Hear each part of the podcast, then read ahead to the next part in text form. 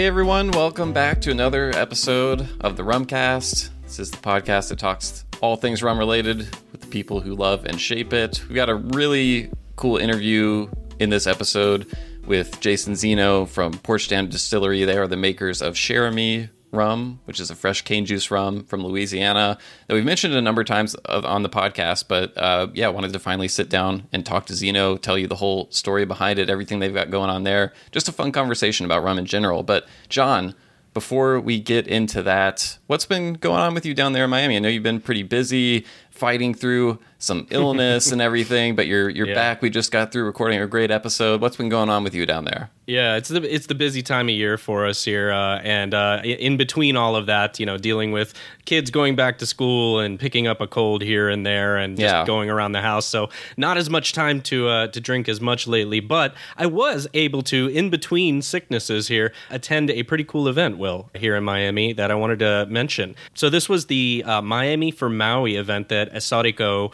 Miami, the bar here, a rum bar that's pretty famous. I think a lot of people know about Esotico here mm-hmm. uh, in downtown Miami. They did this event a few weeks back, Miami for Maui, which is in recognition of the rough time they had in Lahaina there with the hurricane and the fires that came from that. And they wanted to uh, get people together, do a fundraiser, and just kind of know that, you know, that Maui's in all of our thoughts, and especially uh, for those of us who are in Miami as well. So I was lucky enough to be able to uh, attend that event. Uh, it was a really, really nice event where we got to see a lot of performances that were uh, from people that came all the way, some of them from Hawaii. Oh, wow. Do, I didn't realize uh, that so, they yes. traveled all the way from there. That's amazing. S- some of them did. And then others, I think, were local or nearby local sure. that, that are Hawaiian heritage and also did some performances as well. So there was really great entertainment amongst the food and the drink. There were cocktails that uh, were made uh, there for, for the event, and many of them were excellent, some of which I hadn't been able to try before. As we've talked often, I'm not super super into cocktails as much as uh, others are, but it gave me a basis. It was kind of a, like an open bar concept. They gave you a menu and okay. you could order whatever you wanted as part of this event. Oh, nice! And that was super cool. What was uh, what you what you grab off the menu? Do, you, do so, were these like classic cocktails or were they cocktails made specifically like unique recipes for this event? What was that kind of looking like? I think it was a mix of both. That because okay. there was definitely That's some, the way like to go. Hawaiian slanted. Yeah, yeah, yeah. So I had uh, funny enough, I think I had an uh, El Dorado three daiquiri on the way okay. in that had some pineapple juice in it also. So it was a little bit of a, a Hawaiian style daiquiri, but using Eldo, and uh, which is actually great. And we've talked about that in the past. And then also I had a Hawaiian Mai Tai, okay. which was slightly different in the specs than the Mai Tai. I'll have to put it in the show notes. Kind of like the, the classic Hawaiian version with like some pineapple juice and that sort of yes. thing in it. Okay. Yeah, yeah, yeah. So it was uh, along those likes, which I thought was excellent as well. Uh, and then some other things that, you know, throughout the night, honestly, frankly, I don't even remember at that point. yeah, yeah, yeah. It was it was a fun event and talking to great people. Uh, you know, some of the bigger uh, rum brands were also there. Bacardi, Plantation, um, Diplomatico were also in, in, in, presence there. And so, you know, just uh, hanging out with some people from Miami, having a good time, drinking some rum. I got to go with, of all people, Will, my sister. My wife couldn't make it. So I, I went with my sister, Kimberly, who uh, she's why, why, not, why'd you say of all people? Is it, do, you, do, you, do you guys like secretly not like each other? What is No, no, no. well, I, I love my sister very much. Uh, she's my younger sister, but she's not into spirits or rum at all. Okay. Okay. Okay. So I gotcha. when I asked her to go, I was kind of like, you know, it was kind of a, uh, well, my wife can't go, and you know, I don't get. I hadn't seen her in a while, as I mm-hmm. mentioned. It's, everybody's busy this time of year, and so I asked her, and she was like, to my surprise, "Sure, I'll go." So she got to try some drinks that, uh, you know, some of which I ended up drinking for her because she was a little too strong, and sure. then others that she actually really did enjoy, and she found uh, a liking for. So there was some cool other people there too, like uh, the person that represents Acqua Panna. Have you ever heard of this? Will Acqua Panna water? I, am seeing it like you forwarded me an email they sent ah, out yeah. about this event, and it has all the sponsors at the bottom. And I'm seeing Aqua Pot. It's like it's part of uh, San Pellegrino. Apparently, I've yes. not heard of this water. Yeah, uh, Acqua Panna I encountered the first time when we took a trip to Italy, and it's uh, oh, an okay. Italian, just natural water. It's not a sparkling water. Uh, okay. It's in from the Tuscany region. I and did not encounter I that just, when I was in Italy, but I also didn't get out to Tuscany, so that might be why. Yeah, it's it's a premium product essentially. It comes in a glass bottle. It's wonderful. Anyway, I'm diving way down into a. a it sounds a like a commercial for for Acqua Panna, our new sponsor on the Rumcast. Apparently. but he was a cool guy from Italy. So um, just a lot of uh, a good night. They, and they ended up raising over six thousand dollars, I believe. Yeah, uh, that's for, that's awesome. So it was a, it was a fun night, and you know it's nice to be in a place where we have these type of events happening every so often and get to be a part of them. So for sure, no, um, that's that's great to see. I mean, uh, the wildfire situation in Lahaina is so so tragic to see. Yeah. I actually the first mai tai I ever had was in Lahaina because my wife and I were there for a honeymoon. This was back in 2012, mm-hmm. and uh, yeah, so any any way to support what's happening there is a great thing to do. So shout out to Esotico for for making that happen. And um, yeah, if you can, I know there's there's a number of organizations doing great things with donations over there. If if if you can afford to to give a little, it's a great cause to give to right now because really devastating wildfires that happened there. And so yeah, big shout out to Esotico for putting that together. But with that said, John, I'm I'm excited for this interview. We actually just finished doing this close to two hours just because I, there, there were so many interesting things to talk about. And yeah. Zeno does a little bit of everything with Cheramie. Uh, I mean, his his background is in distilling, so obviously he's very active in distilling, but does a lot of stuff on the you know the business side as well, trying to grow it and everything. So we talked a lot about you know uh, we get into a lot of nerdy rum production stuff, but also the business of rum, the category of Louisiana rum introducing people to cane juice rum, just a, a, a lot of stuff. And I, I, think you know they're they're kind of a unique distillery in the U.S. right now because um, a they're all cane juice. B they make it on a scale that's a lot larger than any of the other cane juice rum producers in the U.S., uh, which which is you just don't see very often. Someone making that big of an investment into cane juice rum, so they're they're really serious about it. Creative approach to production. You know, they make three different kinds blanc they make a slightly different kind of rum for aging that's a little mm-hmm. bit uh, more you know a little funkier i would say to kind of stand up to the wood they also do a queen share so there's just a you know they're just an interesting american rum distillery right now and uh, i was excited to, to to get zeno on and and hopefully people can learn a little bit more about what's going on down there in louisiana.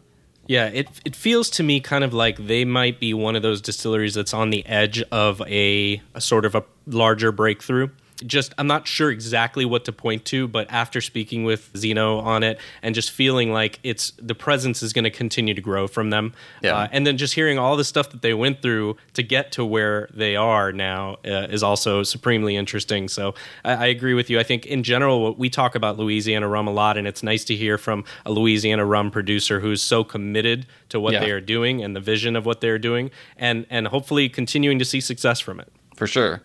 Yeah, well, as I said, uh, this is a this is a full interview. You know, we went deep on this, yeah. so we're gonna we're gonna keep the intro nice and tidy, under ten minutes on this episode, and go ahead and take a quick break and get right over to the interview.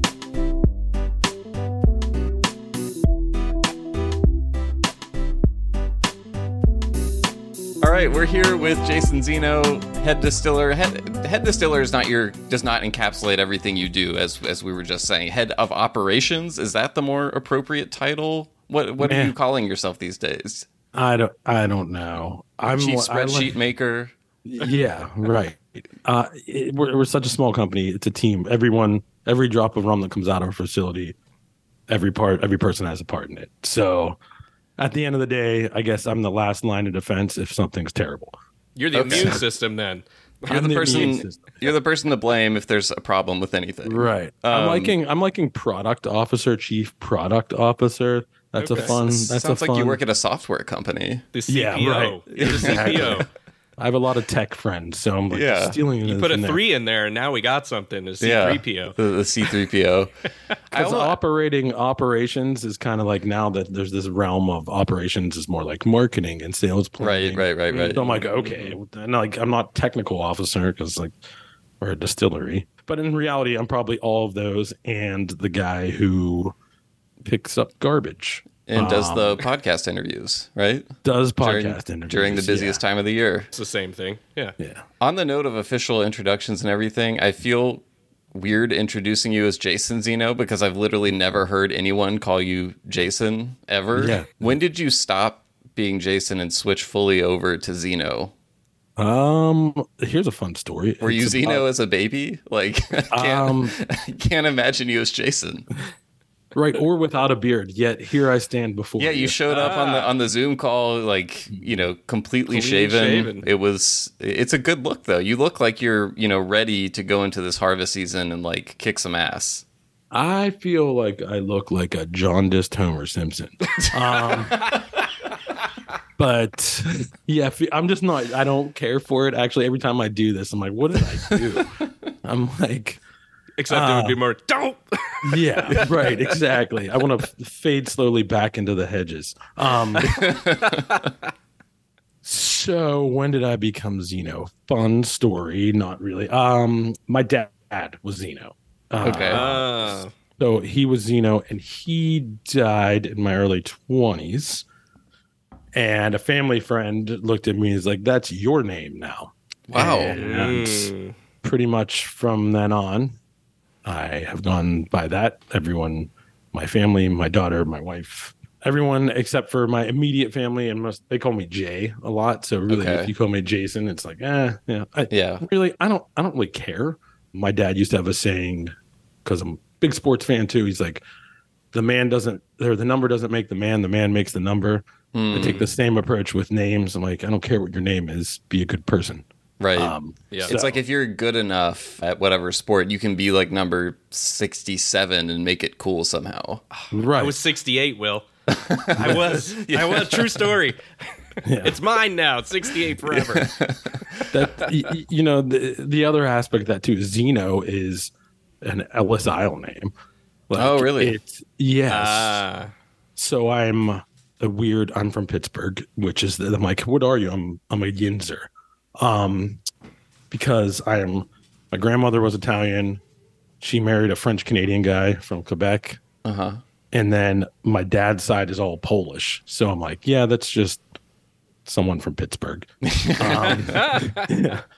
and but like when when my grandparents like my great grandfather he came over and i made my grandfather before he passed away tell my wife this story. I was like they came he got off the boat or whatever and they're like his name was jima hmm and they're like well that's too weird to, pr- weird to pronounce we don't know that and at the time there was zeno bubblegum z-e-n-o bubblegum Wow. Mm. and it was like so that that's where Zeno's derived from. So I'm like, here I am. It's like you know that's my name. That's what you know me as. I'm like, oh yeah, it's bubblegum. It has It's no bubblegum. meaning whatsoever. Yeah, which is That's great. cool. I love that. Yeah. Sometimes I'm, I'm I'm a little jealous of the, the the generations that got the the cool new Ellis Island name because I you know my ancestors just stuck with Hoekenga, which is you know it's a it's it's a I mean, little bit of a burden in terms of you know getting Sure. people to pronounce it, and then the the other aspect of it is my grandmother on on that side, my my dad's mother, her maiden name was Van Laer, which is hmm. a I always thought a really cool sounding last name, and b extremely easy to pronounce. You never have to teach anyone how to say that, but. Uh, yeah, so Hoekenga, much to my wife's chagrin, is is is where we've landed. You sound like that. The Van Lair sounds like a vampire hunter. I too. know, yeah. It's like yeah, It's like it's got the Van. Helsing quality Yeah, to yeah. it. Yeah, um, right? yeah. But well, I don't know. I mean, Will, I think you should be proud that you know Ellis Isle names are kind of like a bastardization of your whole culture and it's true. who you it's are. true. So I Yeah. mean, it's kind of not great. Yeah, there's Um, often some some some racism baked baked into the decisions to change. Yeah, so right. I mean, how many Polish jokes have you heard? Right. I'm a lot. walking, living Polish joke. um, uh, but yeah, so it's it's funny, but yeah, that you know you know about my name like that. It's you know I have vendors or something. I'm like, oh yeah, it's looking for Jason. I'm like, okay, it's a it's a real quick way for me to tell. I'm like, this person hasn't talked to me before. Right, right. You don't know me. Yeah. Yeah. On on the the the subject of origin stories, I, I I would love for listeners to get to hear how you were making. I know you've done other stuff besides this, but prior to what you do now, one of the things you did was making whiskey at Jim Beam, I believe, in Kentucky. How do you go from that completely different spirit, very large company to moving to Louisiana and making cane juice rum? I wanted a free trip to New Orleans. Um, That's a good I mean, start. that's that's the truth of it. That's how that happened. So, first and foremost, I, Beam Suntory, especially the Suntory side, and some of the Japanese folks and the Scottish folks and the Irish folks that I worked with, I freaking loved. Um, even some of the Cruzan stuff, which we're on the Rum podcast, so let's talk about that. I mean, that's part of the brand. That was pretty neat. Did you get to go down there at any point in the Virgin Islands? I I did not, but a lot of my the so they had the big storm when I was there. It was devastating, and a lot of the maintenance team went down, and they came up here and they worked there. It's great. Um, it's not my style of rum. It's cool. Mm. It's interesting. They do a ton. Yeah, probably yeah. that we never even get to see and I, you know they're part of the inspiration of like you can pry barrels out of my cold dead hands. Um, what do they hold on to theirs for a uh, super long barrels time? forever? Yeah, yeah, yeah. I mean, I we I don't know. We'll get too deep into that. But so how did I how did I position that? So I wasn't any under contract or anything, as in I didn't add need any paying back any bonuses or anything like that to to Beam Suntory at the time. And I saw this job posting and in New Orleans, and I was like, hmm, I've never been to New Orleans. Oh, and, you hadn't been there at all? Like even a mm-hmm. quick, you know, mm-hmm. nope. bachelor party, nothing. Nope. So I was like, let's let's check this out. I'm kind of curious. I think I know what this place is because our industry is very small in reality. Like everyone knows everyone. Mm-hmm. You're at most two degrees separated from almost every distillery in the in the yeah. country, right? Yeah, yeah. So talked to them, had a good uh, interview, and I'm like, okay, this is kind of a good idea. Their main thing was like the facility here in New Orleans that we operate right now. And then at that point, we had one in a place called Thibodaux, which is a cool area of the world that is totally different than anything I've ever been to. More rural, right? Yes, more rural, way very close to the cane. It's awesome. That's where you want to eat boudin, gumbo, mm, catfish. Yeah.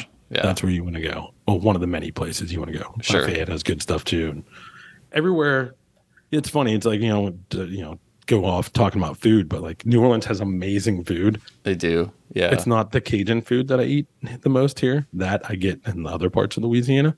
Interesting. Um, you took you took me to an awesome little taco place for lunch uh, when I was down there. Oh yeah, Taqueria Guerrero. Yeah, yeah, can we plug Taqueria Guerrero? Yes, Taqueria Guerrero. Check it out. The salsas they had there yeah. were incredible. Yeah.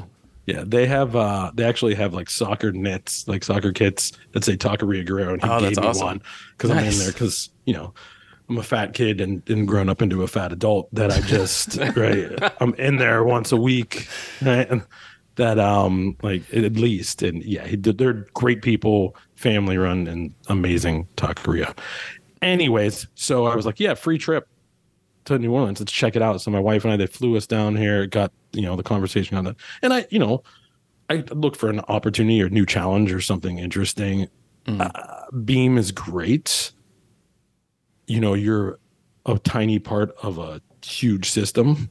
Yeah, yeah. Um, and you know you can get a bigger part of that as your career progresses, and that was happening for me.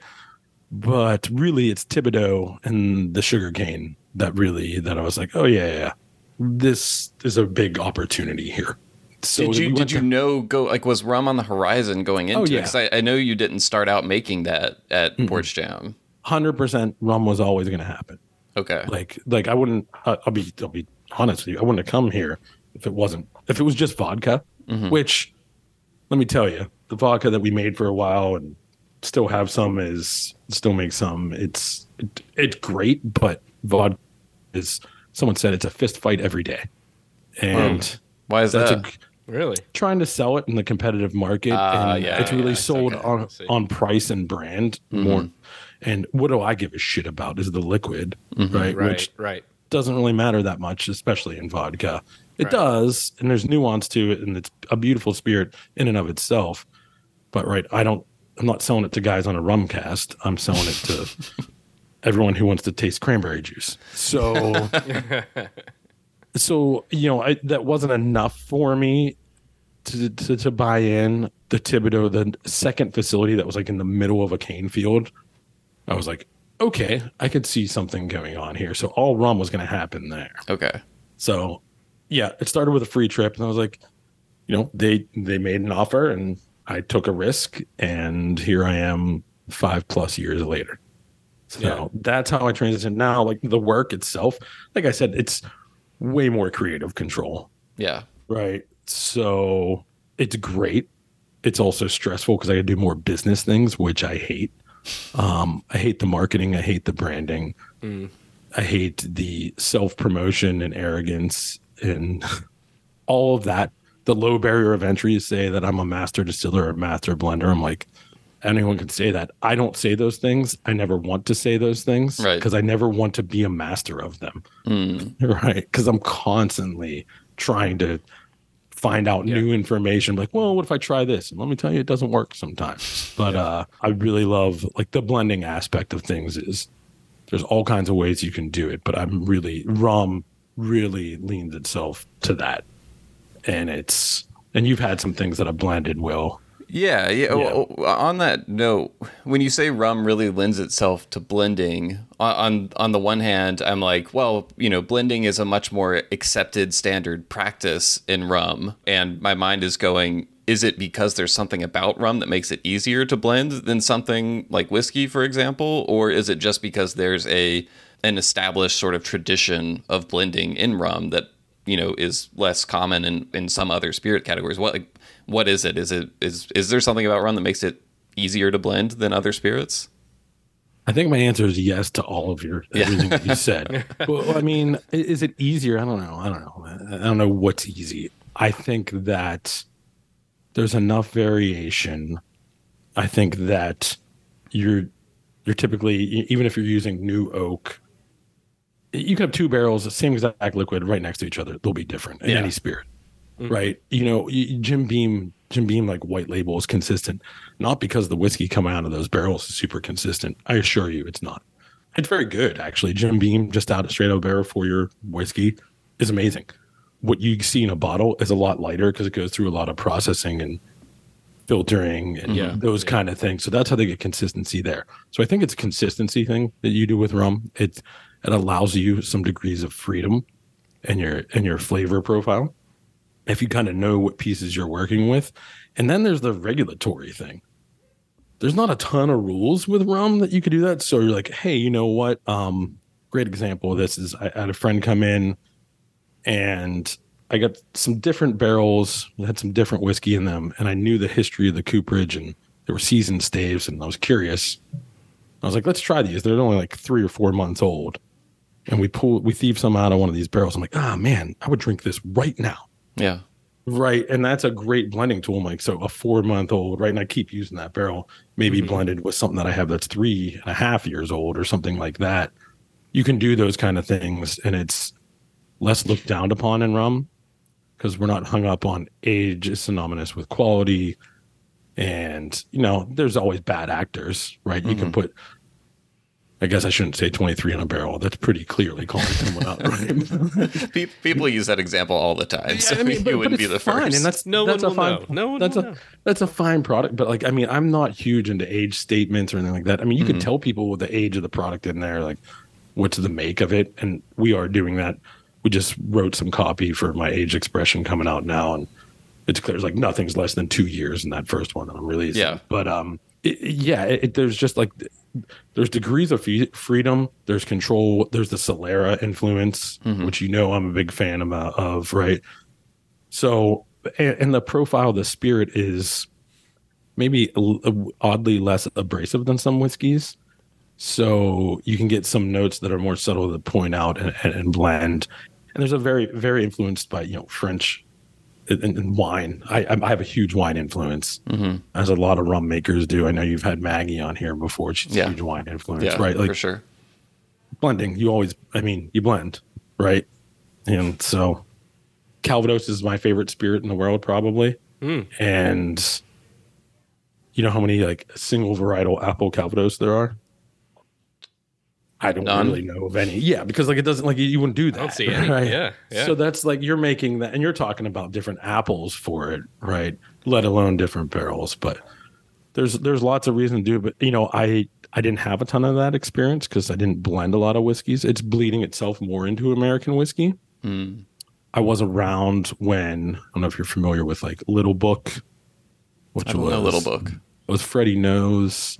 It's like his his project I remember when he came up with it, he wanted to blend whiskeys that were in a similar profile to what the grain bill was, like in the ratios. Okay. So like a corn, a rye, and a malt.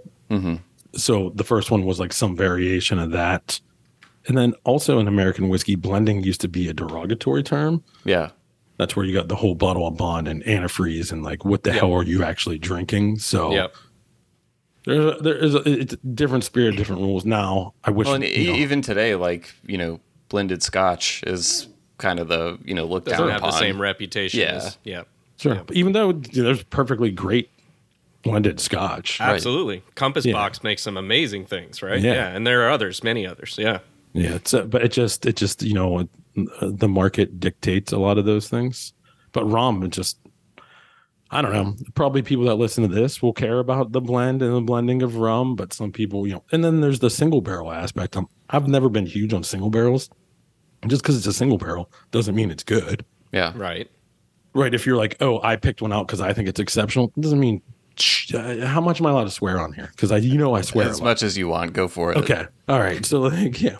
So I'm like, I don't give a shit about single barrels, and even if I think one is exceptional, that's you know my perspective with my genetics, my organoleptic perception. That's not exactly what everyone thinks. So everyone speaks to some someone else in their single barrel. We've sold some single barrels that in Minnesota, actually, there was a few of them, mm-hmm. and I did a market visit there. It was really cool how these barrels spoke to these people Yeah. and it made me approach them from a different perspective and i was like oh yeah and then i remembered the barrel what was in like i could look it up i have the barrel code because i have a lot of i keep as much data as i can Spreadsheets. Um, it all goes back yeah. to the spreadsheets. spreadsheets you know right hey man i measure relative humidity and temperature in different parts of the warehouse I know. Yeah. Yeah. You showed Wow. me some of that before. It's cool. and I haven't I haven't plotted it yet, and I'm like, what am I going to do with this? It's sexy marketing bullshit science. Is what I say. You mean you don't have a monitor with dynamic viewing of it at all times yet? Oh, I do. It's on my phone, actually. Yeah, I do that. Yeah, yeah. You're making, you're having a laugh, but like, he really has it. reality. yeah. That's a lot of influence of my buddy Colton. He was like, "You should get these." I'm like, "Yeah, I should get these. This would be fun." Like, what do you do with that information? Right? We're not Yeah. big enough to really do it. The the ch- difference in temperature is crazy and humidity. hmm Right? I mean, we're talking about 10 to 15 degrees F and 10 to 15 percent relative humidity Yeah. which changed the dynamics of those barrel interactions immensely. Right Sure. now, I could probably tell that just by freaking tasting them or smelling them, but still, that goes back to the whole blending thing. Like, like there's no way, right? And like beam consistency, and they'll tell you on their tours, right? Like they do a cross selection of a warehouse, Yeah. right? So they get middle cut, top cut, and everything, and then they process it. But Right. I don't have that luxury because I don't have millions of barrels. Yet. So I'm trying to yet. You're right. I'm trying to build in. I'm trying to build in. I'm a big fan of anyone can make something great once or maybe a couple times. Do it over and over and over and over Yeah. again. And I think that the way I'm aging and blending and you know we decide is going to build in some innate consistency. Yeah. Well, speaking of that, actually, so I, I know we went all around the world a little there, but I wanted to kind of hone back in on actually distilling and making the cane juice rum. I. I it, I saw an article where you were quoted as saying making a cane juice rum is a quote deliciously challenging pain in the ass. And now, having spoke to you, that's very on brand as a statement. So, what do you think are the most important things that you've had to figure out to create a high quality cane juice rum that maintains that deliciousness and, as you said, over time? I mean, I, I think a big part of it is, uh, you know, there's the phrase that I say all the time that I stole from someone who probably stole from someone else. Is say true to fruit. We say true to fruit all the time. So like, so Okay. it's true to cane, right? Right. So there's this essence of this cane. You're out in the field or you go to the mill. There's a continuity from when the juice comes in to when we make low wines to when we put the distillate to when we harvest barrels right there is a common thread through there that we never want to lose. So sometimes it's you know i said earlier i don't know if we were recording at the time but managing a fermentation instead of trying to control fermentation. So Yeah, yeah. you do it in your terms the best you can to get a profile that you like. So get out of your own freaking way a little bit sometimes.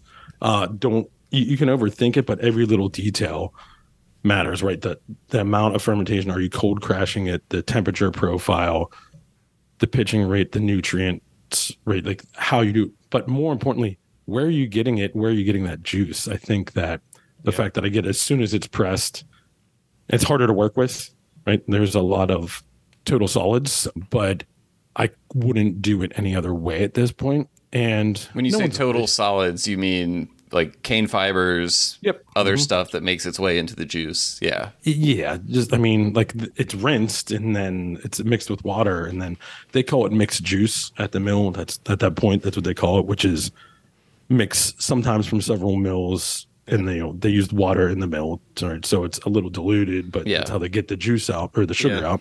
Yeah, and that's um, what I call um, most of my home drinks that I make. I just call them mixed juice. juice. Yeah. yeah, that's a cocktail. Someone should make a cocktail like that. I'm not. Yeah, um, but. It, you know, and you've heard me say it before when I first started calling around, I got here. I'm like, why aren't more people doing this? Yeah. Mm-hmm. This seems like a huge opportunity.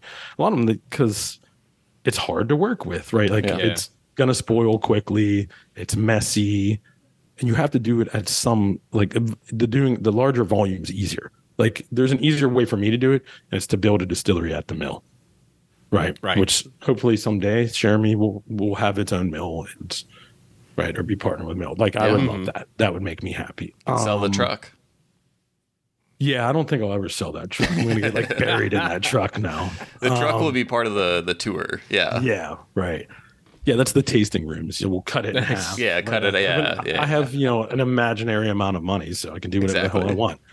Yeah, so it, it, it's incredibly hard to work, but it's incredibly rewarding. And um, as in, I absolutely live for the smell of the cane wine. That's mm-hmm. my favorite part. I actually made a fortified cane wine with some Queenshare. I fortified it with some Queenshare. Really? Because mm. yeah, because I love the cane wine so much. It I should have halted the the fermentation more like a Mistel though because it was a little too dry and there's a lot of ash in uh, the Mississippi Delta so there's a little salinity to it which is nice everything in moderation right sure mm-hmm. so I went all over the place answering your question but my thing is, is like the raw material stay true to it but also know like I just said there's a lot of ash be cognizant of what you're working with and you know, is it the yeast that we pitch that makes our, our rum specific as our flavor profile? No, I believe it's the microbiological flora that is in Louisiana that's really it's that blend and yeah. how we're managing it. Yeah, that really gets it. And then the distillation's a whole other thing. It's like, okay, how much do we want to rectify this spirit? Yeah, and would right, you refer to that as terroir? Sure. You, yeah. Yeah. Absolutely. Yeah. That's terroir. Okay. Um, okay. I, I, there is. I did some work with this. I was, uh, you know, with different lactobacillus, lactobacilli, and uh, on malt and how that affects new make mm-hmm. whiskey. Mm-hmm. I think there's a lot to that because there's a lot of late lacto fermentation in in malt whiskey and in whiskey because they don't boil like in beer, right? Or in even in in American whiskey, there's late lacto, which is is good to create long chain alcohols and character the congeners that are synonymous with some of the whiskeys that mm-hmm. we drink. Um, but the operable word there is late, and sometimes you can jump that proverbial shark, right? And you sour out, and too much organic acid is you can go in the other direction. so that's it's a whole managing thing, and you're like, what am I talking about? Managing, right? Am I getting a microscope out and testing, looking at it every day? I'm like, well, and isolating species? No, one, I'm not smart enough to do that. Two, I don't know. You're throwing some some big words around. It's clear you went to school I, for this I shit. Agree. Like, yeah, you, you might be underselling it. They're ten cent words, right? Like, yeah. But I mean, it's if you haven't gathered, I you know I you know you guys. It's like I love doing this. Yeah, I go to so I go make American whiskey and go some. No, no, no, I love this. The cane wine, and sometimes when we're doing like the stripping runs, and there's this slight caramelization in the pot. Mm, chef's kiss. Yeah. Mm-hmm. Right. That is just it's I would in the last every year, every year of harvest, the last time we charge the stills, I make sure I'm like, I need to smell it before I close the man man way, like in the pot, because it's my favorite smell. This is, I mean, this is what I hear people who have gone and visited Foursquare, like when they do their cane juice fermentations and distillations, like every, people will not shut up about the smell. Um, yep. Even Richard it's Seale. Like, yeah it's like fruit and I don't like cotton candy, so I hate saying that, mm. but yeah, it's like uh, fruit and cotton candy. It is the most Mm, it's just and it's like it comes from a plant that's in my backyard, which is, you know, I couldn't do this in Pittsburgh. No offense yeah. to Tim, if Tim listens to this, because Tim makes amazing rums and he's my friend. Yeah, shout um, out to T- Tim from Maggie's Farm. I knew I'd bounce. I'd talk to him. I've talked to him way before I made rum. I, I was friends with Tim, so. Mm-hmm. Who also know. makes uh, amazing blueberry brandy that you oh. shared with me last time I was yeah. at your distillery. it was falernum. Yeah, inc- yeah, falernum too. Yeah. oh, I, his falernum. I usually try and keep some in like in my fridge, and I mix it with my yeah. rum all the time. Yeah, that and uh, Cap Corse Quinquina is what I mix with my rum. And now Colton's Terrativo, his like bitter, yeah, that's it. Yeah, that with my rum too. It's like a, a bourbon aperitif. It's really good. Hmm. And when I say mix it, that is you I fill crushed. I fill rocks glass with crushed ice, probably rum to the same level as that ice, and then a little splash of one of these things. It's That's a la- it's a lazy as- cocktail. Uh, we we yeah, did a whole episode like on our yeah. favorite lazy cocktails recently, and awesome. like that is the that's the classic formula for lazy cocktail. Is no shaking, no you know stirring. Really, you maybe slosh it around in the glass, and then it's ready yeah. to go. Yeah, I don't have no I don't have time for that. I need I need rum now. Yeah, exactly. right? Yeah. yeah. So it, it, yeah, I mean, I, I like I said, I absolutely love it. And, you know, I want, I wish, I'm I'm working on things now so we can have some kind of consumer experience because my facility is very much not a consumer experience as a production. Well, I mean, you say that like it's it's a cool building to walk around in. I think when you say that, people are going to hear that it you know is not cool, but it's it's really just kind of it's kind of in an industrial setting, so it's a little right, hard to designed. get. Yeah, it's a little hard to get there, but like if you're in there, like it's there's, I mean, you know, you got the barrels right there by the yeah. stills, and um, yeah. it's a it's a cool environment. You got. Uh, I don't know how often the dog is there, but you had a very cool dog there uh, when yeah, I was there. Rue's, Rue's there. Yeah, Rue. Day, yeah, yeah, Rue's awesome. Yeah, yeah. The um, yeah, the barrels are like in one side of the warehouse. They take over pretty much one side of the warehouse, and then there's like the operations is actually a pretty small footprint. It's pretty condensed. Yeah, but and then there's like packaging and processing. Yeah, I yeah, I just don't have a tasting room in a bar and like like right. cocktail, I can't even make lazy cocktails there. Well, we got to crowdsource you a, uh, a, an easy bar that we can throw in, in there somewhere and have at least a space that you can make a lazy cocktail on.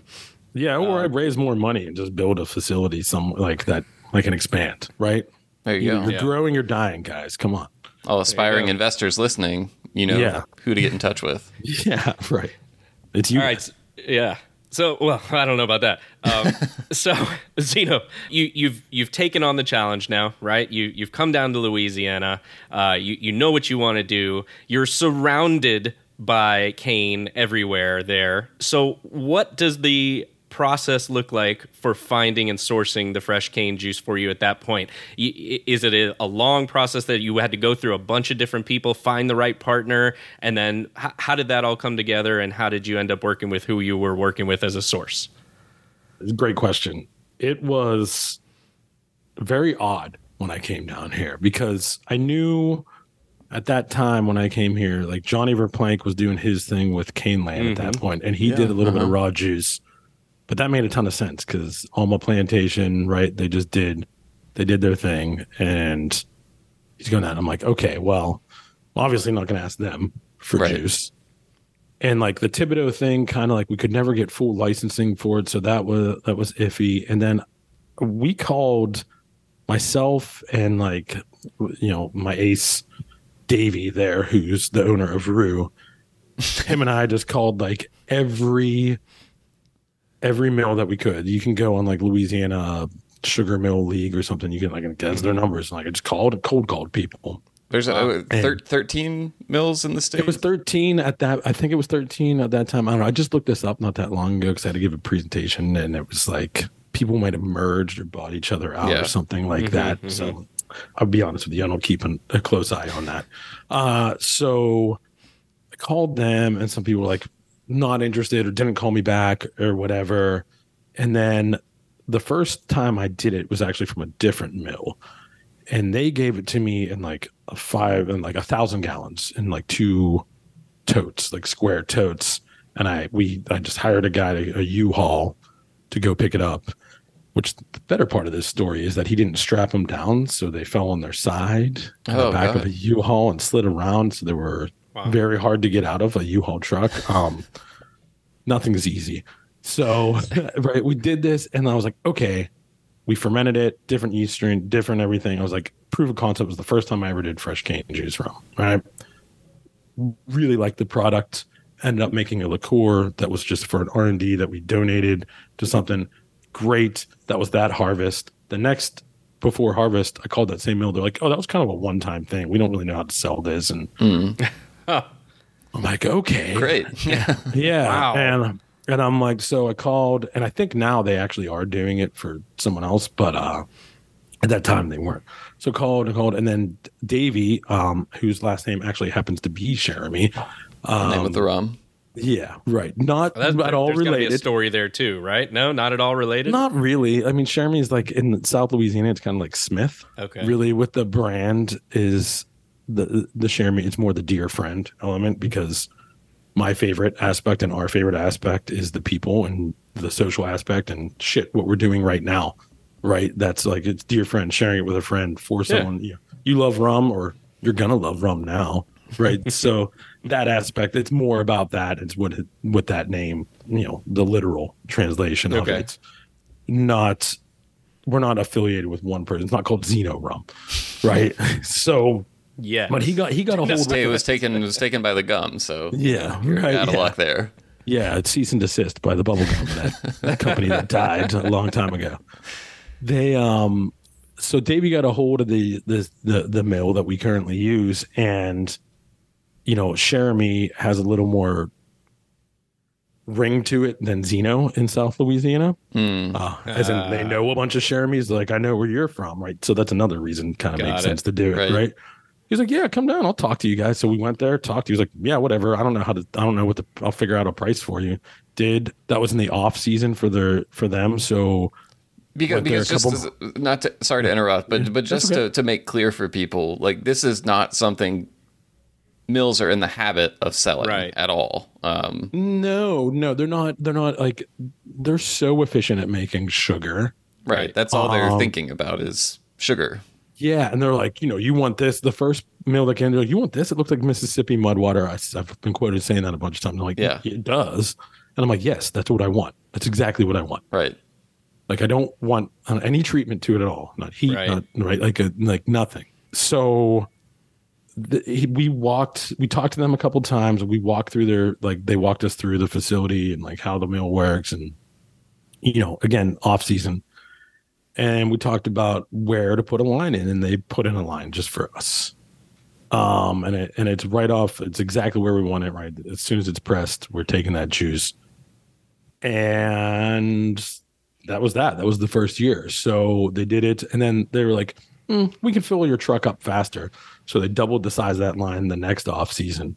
So they can fill my you know 6000 gallon truck in like 15 minutes. And it doesn't even remotely impact their business Oh, because they're just it's so massive and making so much. did you have the? I mean, logistically, it's a it's a truck with a big tank on the back of it, and so you Mm-hmm. pull it in. They drop the line in there. It fills up with cane Mm-hmm. juice, and then it's like a ticking clock to get it back, right? Because this is almost two hours away from where y'all are in New Orleans. So, Yep. Did you have to? I mean, were there any logistics to consider in terms of? I I, I don't know. It, it, seems like it would be challenging to like you know transport it, get it back in time. Because the the thing you always hear from cane juice rum producers is like you have to use it quickly. You can't save it, you know, for a week or anything like that. Agreed, agreed. Um, yeah, that was a lot of deliberation that first harvest, especially. We okay, like where do we pitch these? Where are we allowed to pitch the yeast? Which hmm, still TTB doesn't understand fermentation clearly, um, because as soon as that cane is cut, it's starting to ferment, and definitely when it's pressed, it's fermenting one way or another, right? Right. Whether I add yeast doesn't isn't starting fermentation, so you know we talked about how where to add that, how to add that, what temperature to add that at. Should we hydrate the yeast? Should we add a dry yeast? Should we mix slurry? Should we propagate yeast? Blah blah blah blah blah blah blah blah blah. Getting it back, yes it was my thought was, was like if I can do this in under three hours, I think I can do it, and yeah. I think I can. Did again, we mention how far away it is from mm. from the distillery? Yeah, it's about an hour and fifty minutes. In that truck, in that full truck, it's two hours. Good two okay. hours. So, you know, I'll tell this story because whatever you learn from your mistakes, and thankfully, no one got hurt. But the very first truck they I don't we didn't open up or they didn't there there it wasn't vented. Ah. So and a tire blew. So it was sitting on the side of the road at like 95 yeah. degree weather right in Louisiana fermenting intensely, yeah. right?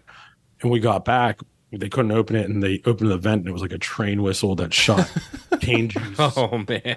Like like a cane juice 50, geyser. 50 feet in the air. Yeah, right. My forklift was covered. I was like, well, that'll never happen again. And it, it won't. Um I can see the movie trailer right now. I can see the, you know, with the like there will be blood s- soundtrack playing in it. yeah, right. I will drink your milkshake. Yeah. I have I, I have uh, I have video of it. It's uh it's pretty Ooh. wild. Yeah. Then um but you know what's funny about that is like the next trucks we got obviously that didn't happen again.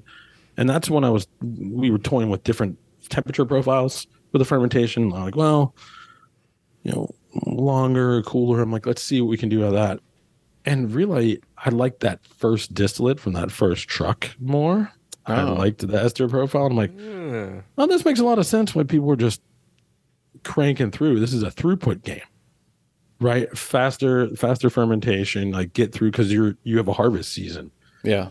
Right. And which the harvest season in Louisiana generally what October to January. Yeah, it's about 15 weeks. So okay. they are they'll probably start milling this week. I think they are. I have it in my calendar. What he told me, but they'll start they'll start uh, milling this week, and then we will come in we give them like a week or so to get lined out, and I need the time anyways. Mm-hmm. And then yeah, we'll go until they say, "Hey, this is the last week that we're milling," and I'll try and plan the last couple trucks. And so, just to give people an idea of what this looks like, it's literally just you're driving the truck there, getting the juice. I mean, not not you literally driving the truck. Someone is driving mm-hmm. the truck there, getting the juice, mm-hmm. taking it back to the distillery. You guys mm-hmm. start distilling, uh, and it just runs back and forth for 15 weeks. Well, depends on how many people I have, how much money I have. Yeah. In reality, right now with the equipment I have, I could do probably like three or four trucks a week. Mm-hmm. It's funny. The mill is like, you're not bothering us till you're doing 30 trucks a day. Oh my so, gosh. So, which is cool. That's my goal then. Right. Yeah. Yeah. I don't want to bother you. Well, you know, you got to sell it, making it. It's the easy part. Um, so yeah, we get the truck back fill the fermenters.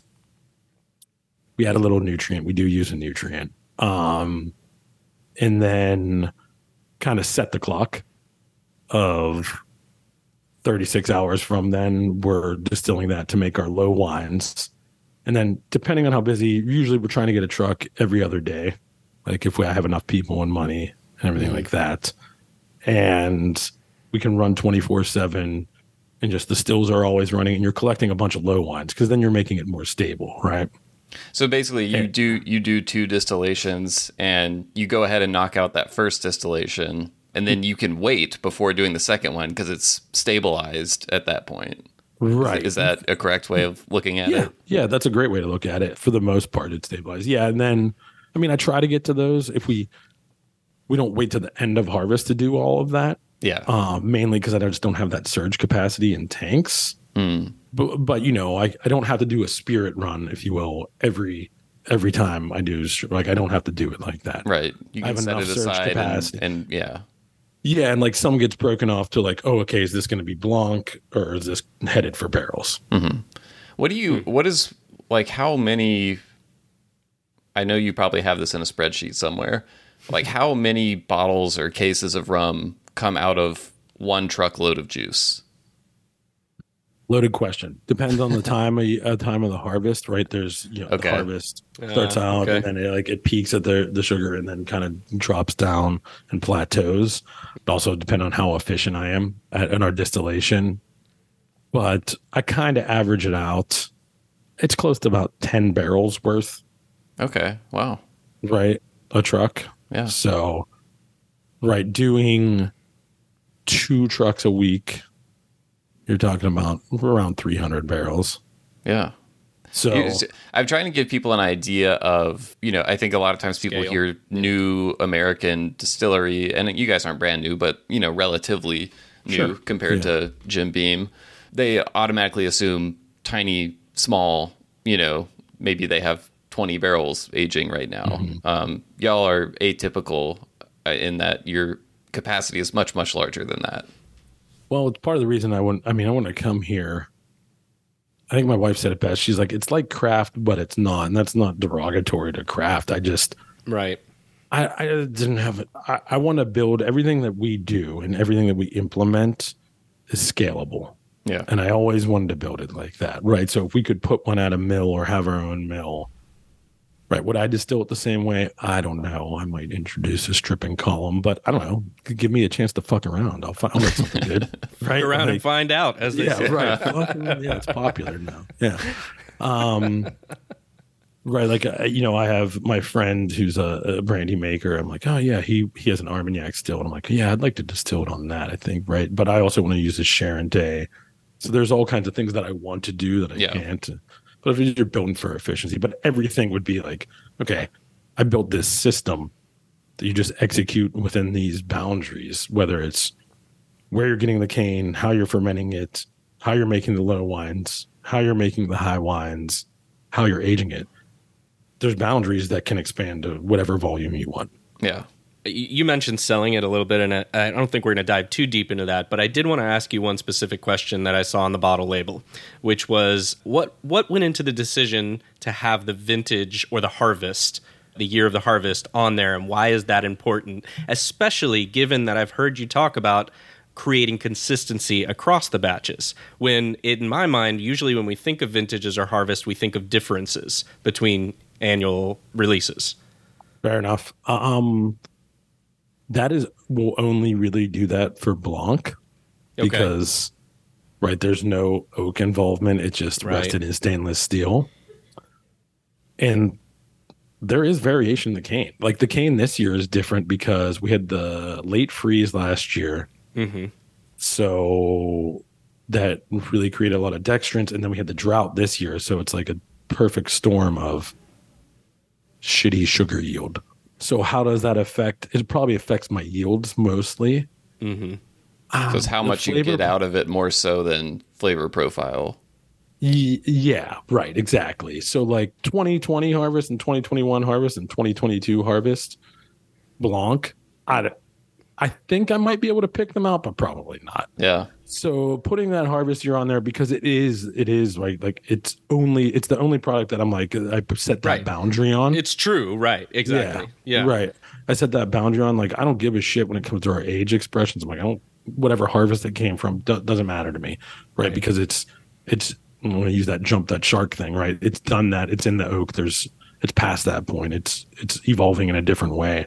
Mm-hmm. But I think the Blanc is neat to have a vintage, and there might be subtle differences, and it'd be cool to. I like to put them up next to each other, and it's a way for me to make sure I'm staying with that consistency.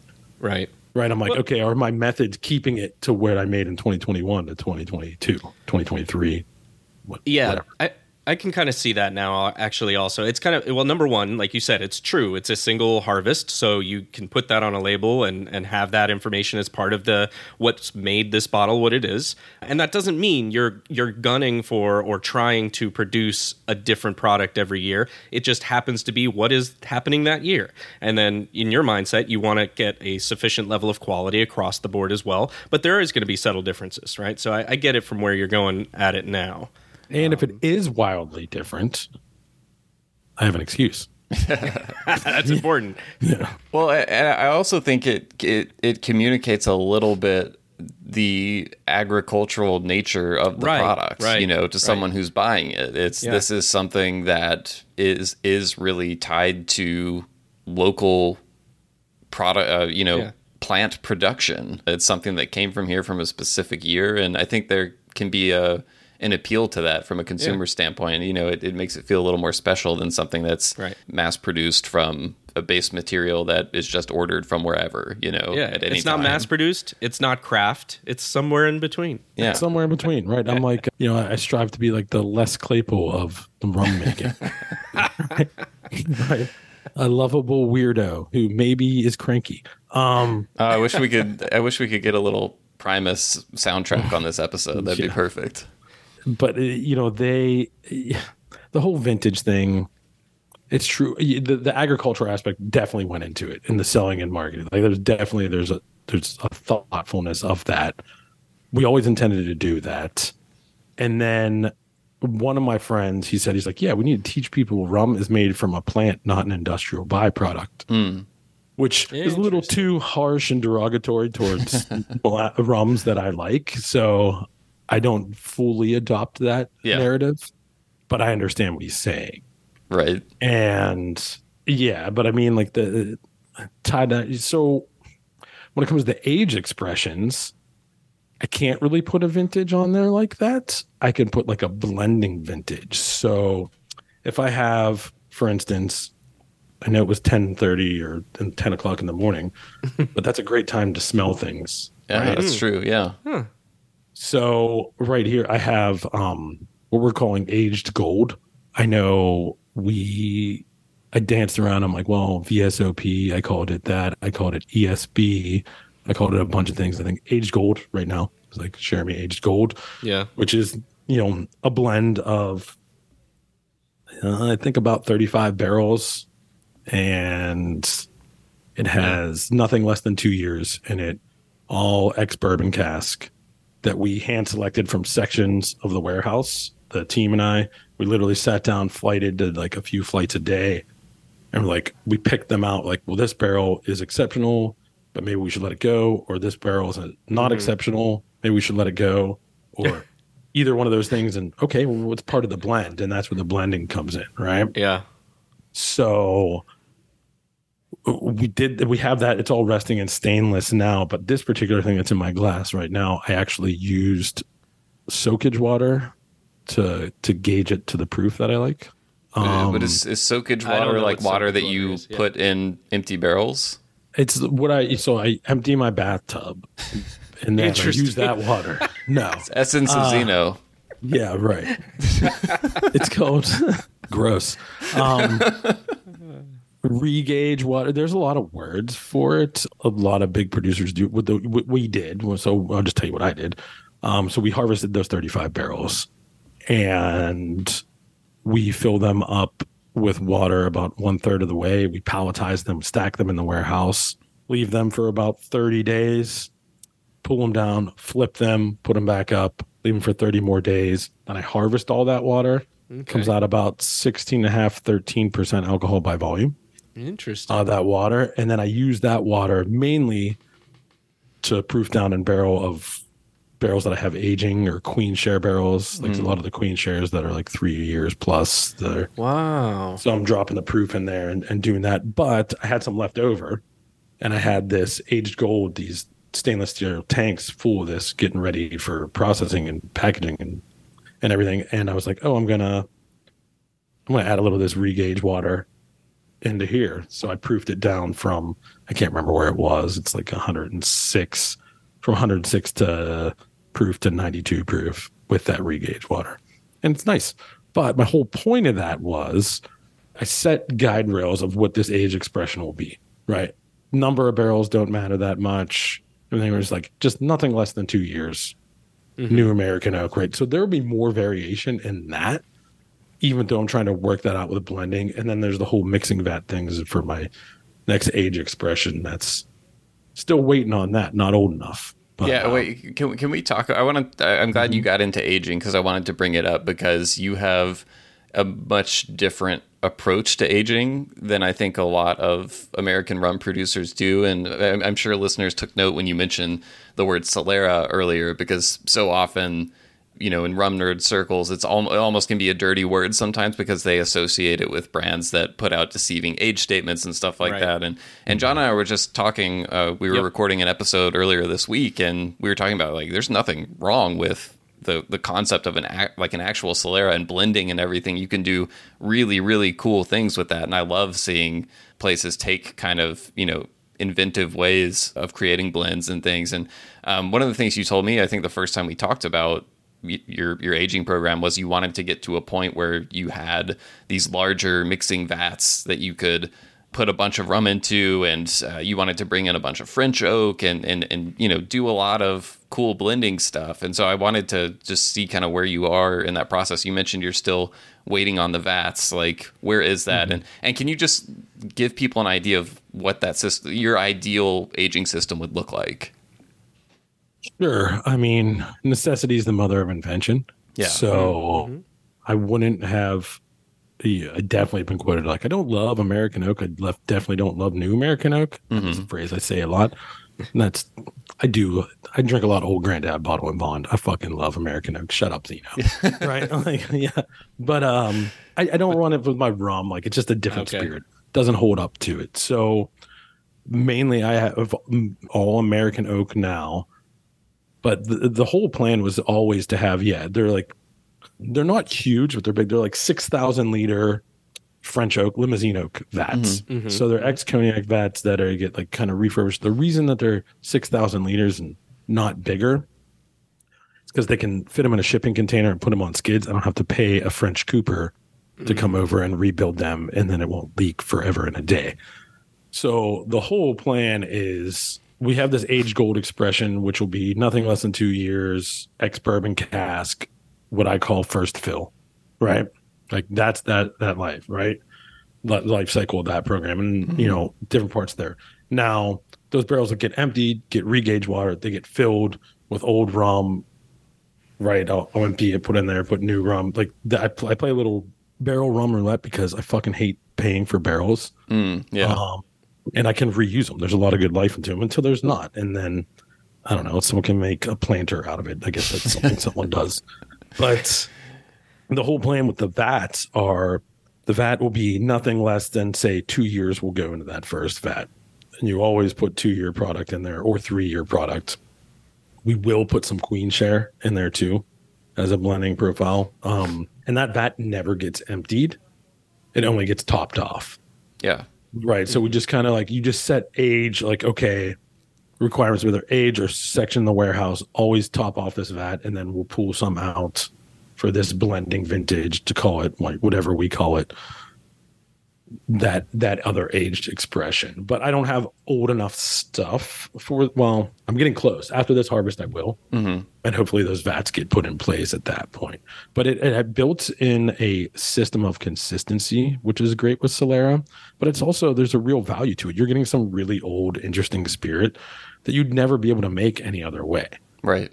Right. So one of the better products I had. So originally when we did age stuff, and Will, I don't know if you tried this. We had some one year. We pulled stuff at one year.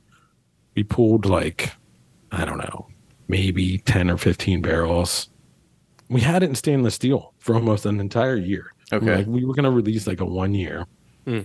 And we filled those barrels back up with, I can't remember with what anyways I, I, could i'd have to look at the spreadsheet now but like we we filled those back up and like you reuse them. And there's some really nice notes that comes out of the liquid that was in there. Matter of fact i sold a single barrel that had some that one year then when that was put in you try not to put old liquid in new oak. You kind of try and keep them at the same age. Oh really? Oh right it's like that. a trying like it's a it's very esoteric, romantic French approach. I think there's some teeth to it though too when you get into oak tannins and extraction because nothing turns me off more than like that bittery biting a stick when you're a little kid green twig. Yeah. Tannin astringency. Yeah. So some of that might be good if it's in really light element, but like when it's overdone, I hate over extracted oak. Mm. I hate it. Um, but we played that game. So like we took that one year and I'm like, eh. We went back to it. I'm like, eh. We never released it. So I was like, let's put it back in barrel. So we did. And it's in barrel right now. I think it's in some third fill barrels, maybe or second fill barrels. So when I say first fill, it's always ex bourbon. Yeah. Right. Yeah, right. So like, and it's or X whatever. It's just not. It's first. It's not virgin oak, right? Right. Right. Right. Which I'm not adverse to that virgin oak. If it was toasted, maybe I would do something. But even It that, was French, maybe. Not New Yeah. American, right? yeah, I love. I love. Yeah, exactly. I love Hungarian oak. Actually, it's like uh Ah. So how I got into making alcohol in the first place, my dad's best friend, one of the people who's like your name's Zeno now. He's a winemaker, generational winemaker. And we grew up in Pittsburgh and I used to get grapes with him, real like we get them in the morning and we made wine. That's how I got into distilling. First thing I ever made was grappa. Um, Awesome. it was it was like rocket fuel. I might still have some somewhere. But anyways, you, you know, we used Hungarian oak for a lot of the wines because very similar to French oak, a little more aggressive, but the price is different. And the next door neighbor was Hungarian. So He just happened to to keep Hungarian oak no, barrels. No, he's like he's this awesome Hungarian engineer, Gabor. I freaking love this man. He grew the best like hot peppers in his yard. Oh, nice. Yeah. Cool. and he introduced me really into Slivovitz, and he built. We made I call it Pittsburgh champagne. Uh, so we have riddling racks, like you know, the whole basement of this house essentially is a wine making lab making thing. Mad scientist. It's Yeah. it's fun. Also, I'm constantly cleaning it because this guy who's like a dad to me is not as organized as I'd like him to be. But we had we riddled this high acid wine in these French riddling racks. We forgot about it for like five years. And then Gabor was a machinist. He got like a cooler, like an igloo cooler, like an ice chest. And he machined, he drilled it out and machined things to fill a bottle so you could disgorge. When in Pittsburgh, you disgorge when it snows with rock salt to depress the freeze point and make change that. So that's totally not about rum, but uh Wait, what is disgorge? I'm still caught up on this. What does that mean? um and so a traditional method of champagne, you know, it's carbonated, that's why it's effervescent. Yeah. Right. So to get that yeast block out of there to get it clear, what you do is you depress the freeze point. And there's lots of ways you can do it. They depress the freeze point, and as you're riddling it, you get that yeast sediment. It comes in the neck. You kind of turn it every once in a while, and then you freeze it essentially, and it's like an ice block freeze neck. And the pressure, you pop a crown off, and it shoots that ice out with that yeast, and you have Holy shit. champagne. Yeah. So look up traditional method champagne Yeah. which is actually people are like, "What do you drink?" I'm like, "Yeah, I drink a lot of rum, but I would drink growers champagne. I, like champagne is my favorite thing, but that's what the rum is the perfect marriage of my whiskey background, my wine background, Yeah. and being a fucking weirdo. Um, so I don't. I don't think you know. I, I don't like to judge people on appearances, but I think when people see you, they wouldn't automatically think huge champagne guy. oh my god, the massive like it would be. Yeah, I love it, love it, love Yeah. it. I love champagne. I just was, you know, was just talking about I- special I- club. I'm Yeah. remembering now. What, what what's the name of that place in Charleston that is Mm, famous for serving the champagne? Leon's. Yeah, Leon's. yeah, yeah, yeah. Champagne and fried chicken. That's one of champagne and fried places. chicken. Yeah. and and oysters. Yeah. Right? Like what else do you need? Yeah, I mean that Pittsburgh champagne that was one of my favorite things, and I say I made it. You know, my guy, my dad's best friend is guy like my dad. He made it mainly. I was along for the ride, but uh, you know, disgorging in a cooler with snow with rock salt is the most fucking Pittsburgh champagne thing ever. I love it. And I- That sounds amazing. And I remember I was friends with people that owned a beer distributor because Pennsylvania is a weird state when to buy alcohol, or at least it was back then. And uh, I was like, "Hey guys, I made this thing, and I got some fried chicken." And we were in the back of a beer distributor, drinking a bottle of champagne and eating a bucket of chicken. So when I found Leon's, like You're like, a decade later, I'm like, "Shit, this is it's a great idea." Yeah, this is the concept I've been searching for. yeah, right. I mean, like more legal for sure. Um, but yeah, yeah, yeah. I don't know. Well, you can judge me how I look or how I talk, but uh, yeah, I love champagne and rosé, pff, effervescent wine. Yeah, Yeah, come on. Cool. forget about it. Yeah, I guess t- talking about champagne gives me a perfect jumping off point to something I wanted to make sure we got time to discuss also, which was the wider rum scene in Louisiana right now. And I know you've been talking about, and maybe this is from your champagne background, some kind of regional designation for Louisiana rum. So, what's the story behind your drive there uh, for that, and what value do you think comes from that, and and maybe kind of more more importantly is where are you at with that becoming a reality? Um, uh, all, great. I would love it. How far are we? I don't know, man. That's politics. I'm many things. Politician is not one of them. Um, there's I'm I'm very much involved in that, but I'm not leading that charge. Mm-hmm. What I really want, I think, what I really want is a classification in the TTB that gives me some differentiation, right? Because right now you can have my rum and Kohana and Oxbow and Bacardi all on the same shelf, and they're all white rums. Yeah, and technically that's accurate and JM and some Clairin, right? Paranubes and yeah, yeah right, yeah. Yeah, exactly, right. So there's like, okay, so you know, getting a designation might be a little bit of cart before the horse, mm-hmm.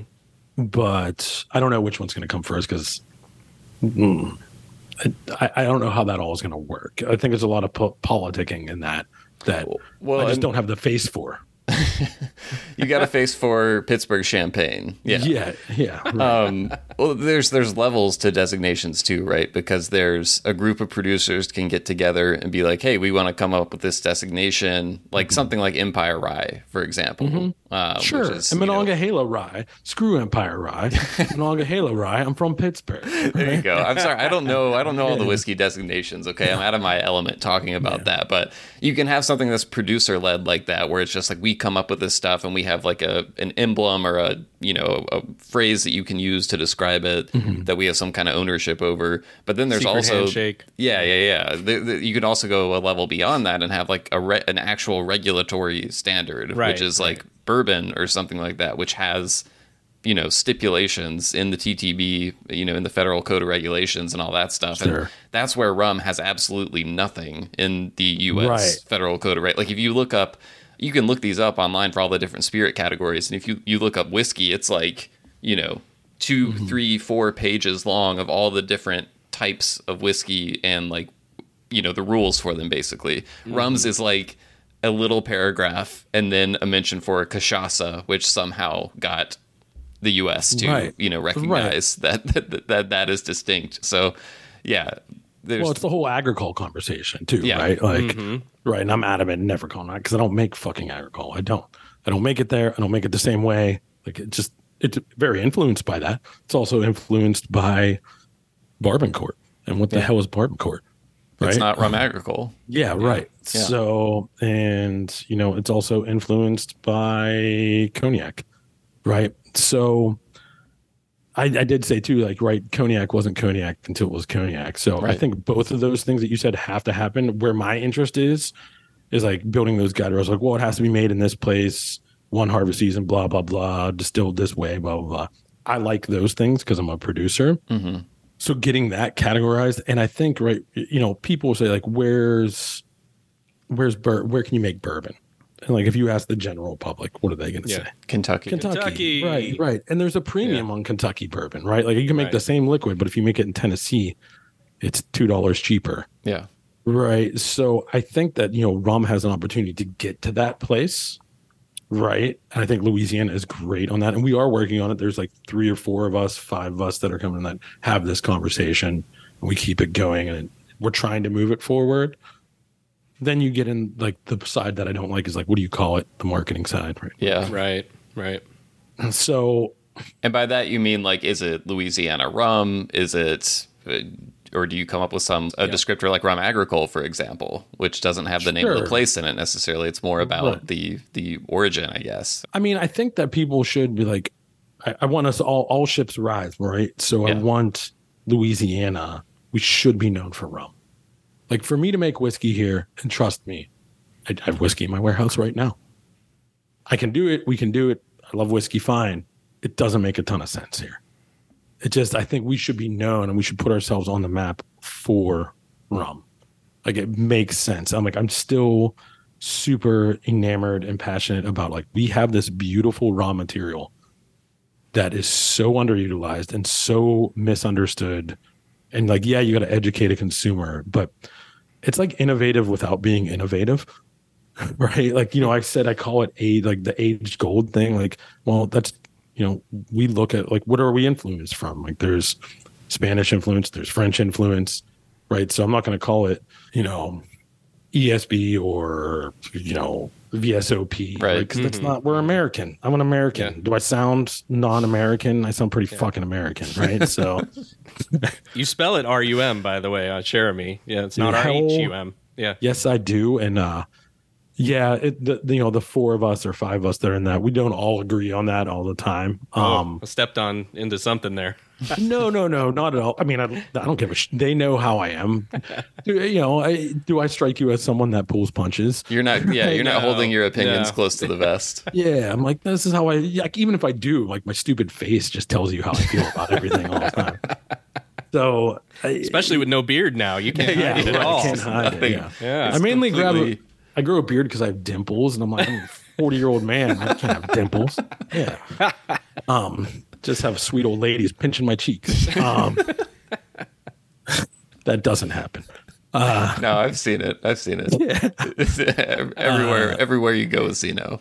Yeah, you know it's weird. Before beards were super popular, when I mean, they were pretty popular. But I've had a beard since I was like you know 23, like that yeah. big beard. Mm-hmm you know, when I was like 24, 25, people used to go and like reach to grab my beard.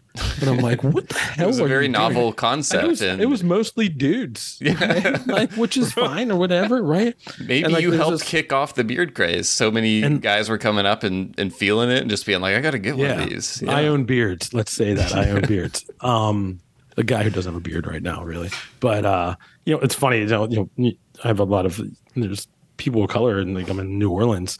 Like shit, that happens with our hair all the time. I'm like, oh yeah, it fucking sucks. Like, yeah. why are you touching me, people? Right? Yeah, as as as a policy, I have a policy. Don't don't just touch people you don't know. It's, it's yeah, it's it's usually not cool. Yeah. I mean, that's pretty common sense, right? Like, whatever. I was I was in a movie. Theater. I hate theater. people and love people all at once. It's the I, weirdest thing. I, I was in a movie theater a few weeks ago, and a guy like tapped me on the shoulder in the middle of the movie and I like almost like threw my popcorn in the air. I was so I was like, why why the fuck would you just tap me on the shoulder like that in the middle of a movie? Like I'm trying to watch Oppenheimer here. Come on. Yeah. That's, yeah, right. I, which I, I really wanted to see in theaters, but you know, I got a 16 oh, month old. So Oh, okay. You get a pass in that case. Yeah. Yeah. yeah. So I, I love that. I would love for it to be like, oh yeah, kind of like what Kentucky is to bourbon right? Yeah. Uh, that's what I wanted. But more importantly, what Calvados is to Calvados.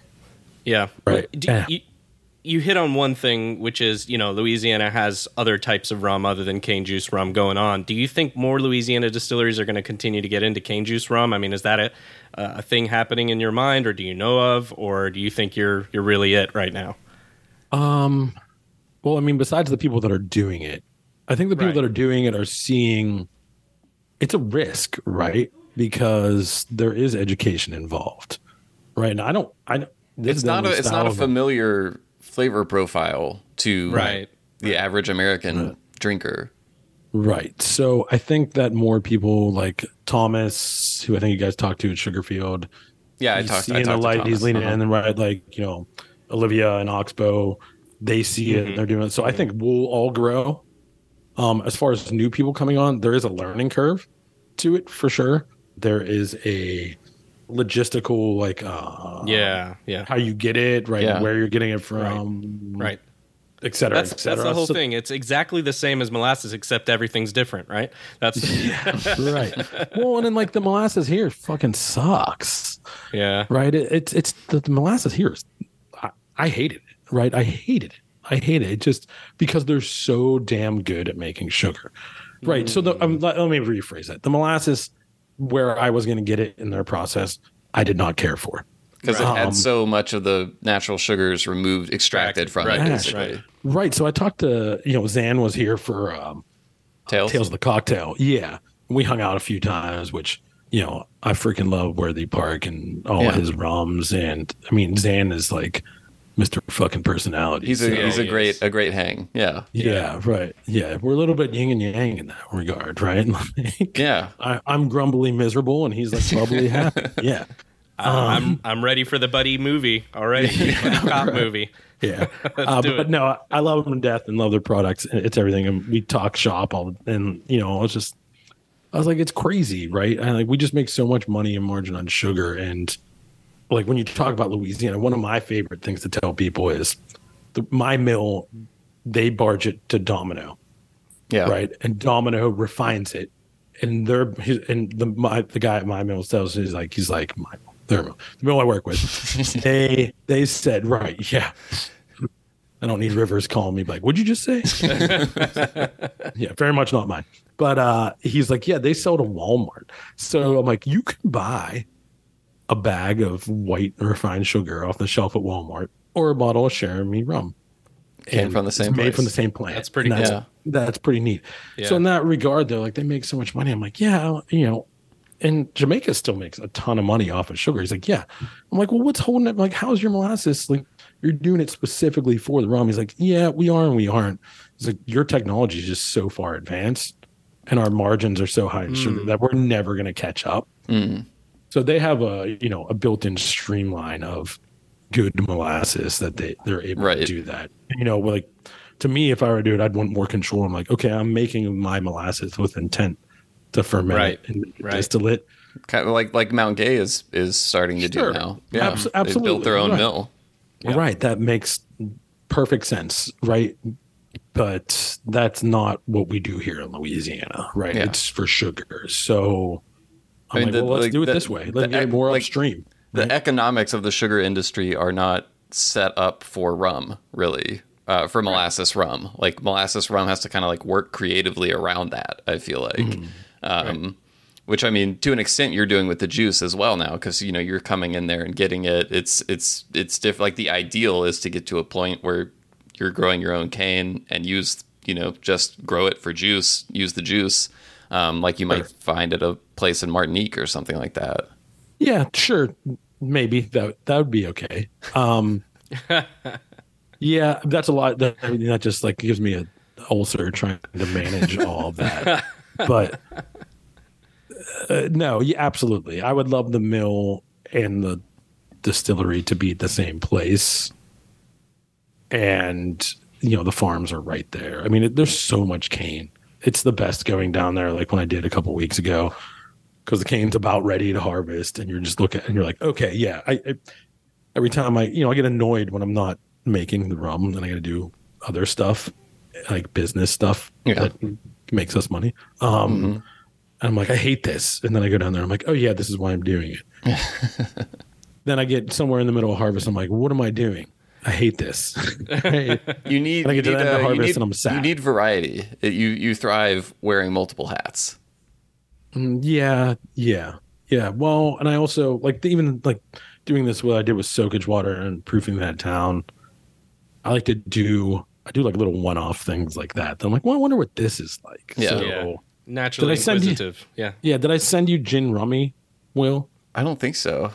Oh, oh yeah. wait. Did, did, you use some of your barrels that so you? I had a, I had a barrel aged. We had a barrel aged gin. I'm like, let's just put some Blanc in there, not New Make Blanc. Yeah. Just, we had some Blanc left over, I think.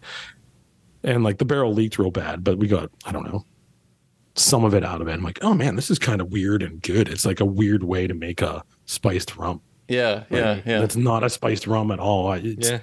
I'll never sell it. Never make any of it. I don't even know if there's any. I think there is some left. It's weird. I don't even know if I like it, but it's cool. the other thing I've been obsessed with is I like I like Tim's coffee liqueur lots. Oh like yeah, coffee, yeah. coffee and rum. I'm like, man, I want to do something with like Blanc and some kind of extraction. I haven't figured out like some kind of. I want to do a Turkish coffee liqueur Ooh. with Cheramie oh, wow. Blanc. Yeah, that's that's what I want to do. But I don't have time to do it. Maybe this year's Harvest Blanc, I'll do something. That sounds awesome. Yeah, we'll try that for sure. Just you know, yeah, tell us when. Yeah, I love coffee. Yeah. Right, I love coffee. I love rum and Turkish coffee like cardamom. I love it. It's gonna be yeah. I, I have, to do it on Kickstarter. We'll, there you go. We'll do, we'll do it yeah. live on Kickstarter. Yeah, you guys, you guys can pick a private barrel. It's it's only one barrel, so you only have one. yeah. Um, I want to hit a couple more things before we wrap up. One of them is actually the the last time you, Zan, and I were all together. We were at the ACSA spirits competition. Mm-hmm. tasting through a whole bunch of American rums, and I'm not necessarily talking about those rums specifically, but we just kind of talked about Louisiana's rum scene. Um, when you look more broadly at what is going on with rum across the United States, what do you do? You see anything that excites you? Do you see anything that like you wish you saw less of? What's kind of your just estimation of the the the amorphous non-definable category of American rum right now. Very much in its infancy still, right? Yeah. Like we could say that at, at very least. And there's the whole there's like the whole colonial like the privateer right, stuff is right. they do what they do and it's almost a different spirit to what I make. Um like I think there's some legs to that and doing it that way and some historical things without getting too sticky into history because it's not a great history in rum. Sure. Um, but then you have people like you have like this the rum collective in like Chicago, and there's people that are taking more risk with rum, which I like. Um, when you say risk, what do you mean? Like funky fermentation, like creative? Sure trying to make rum for us and, as opposed to the people that want just a market. rum and coke. Mm-hmm. Yeah, yeah, right. Yeah. Which like Roulaison, your your neighbors. Sure. Yeah. Andrew. Yeah. Yeah. He he's always yeah. That's push the limits. I love that. I think that's good. It's good for growth, even if they never make anything good. I'm not saying that they don't. Andrew makes plenty of things that I like, but you know, other people that are doing. If you take that risk, you're going to learn something. Even if you, actually you learn more when you don't like it. Um, but I, I think that that kind of growth is happening. There's also more rum specific yeah distilleries happening which mm-hmm. needs to fucking happen i agree like i can't stand we're like yeah we have a whiskey we have a gin oh yeah, we have yeah. a single malt we yeah. have vodka we have rum and i'm like so what do you care about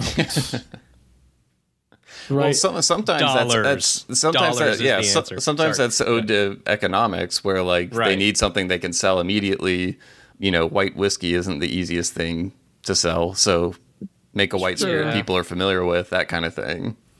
But to me, then fucking source it, man. Like, hmm. yeah, like, it just, just feels like, like, they're putting whatever against the wall and seeing what sticks.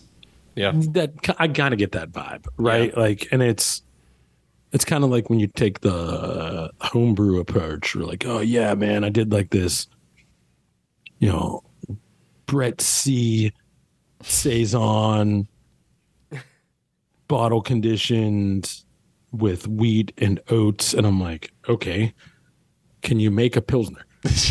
right, like, right. So uh, there's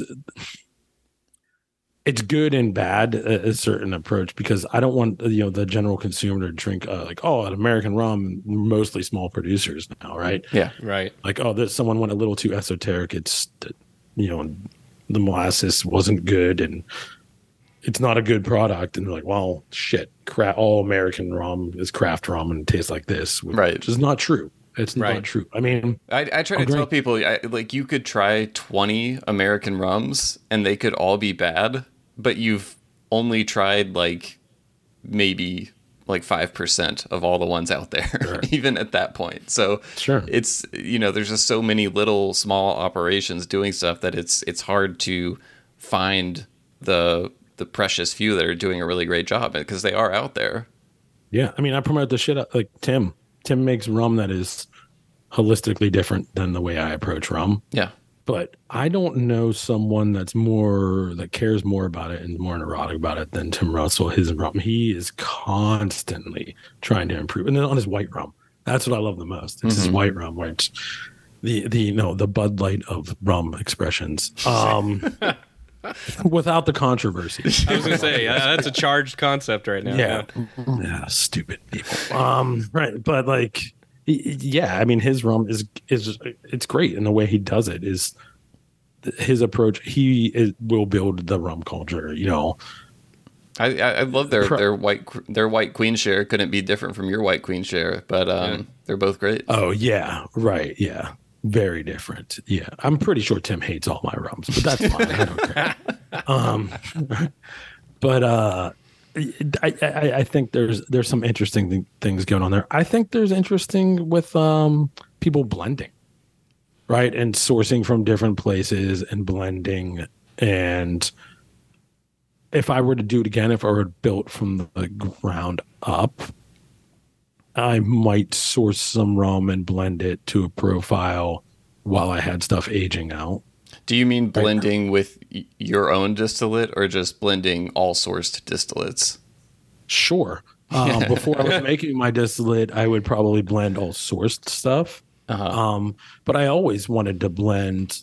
I, I want to actually, Zan and I have talked about it. Like I want Ooh. to blend with some stuff like people that inspire me. Yeah. Which, um, you know, obviously Worthy Park's one of them. Yeah. Uh, Barbancourt is a big influence on me, which a lot of people have polarizing positions with them. I'm like, ah, like even, even, we do. I think Will and I have polarizing positions yeah, on we've, that. We've yeah. we've gone back and forth on our yeah. Barbancourt five star opinions. Yeah. Well, yeah, but I mean, it's for what it is. I don't know. It, it's it's pretty in like in their process and their methods.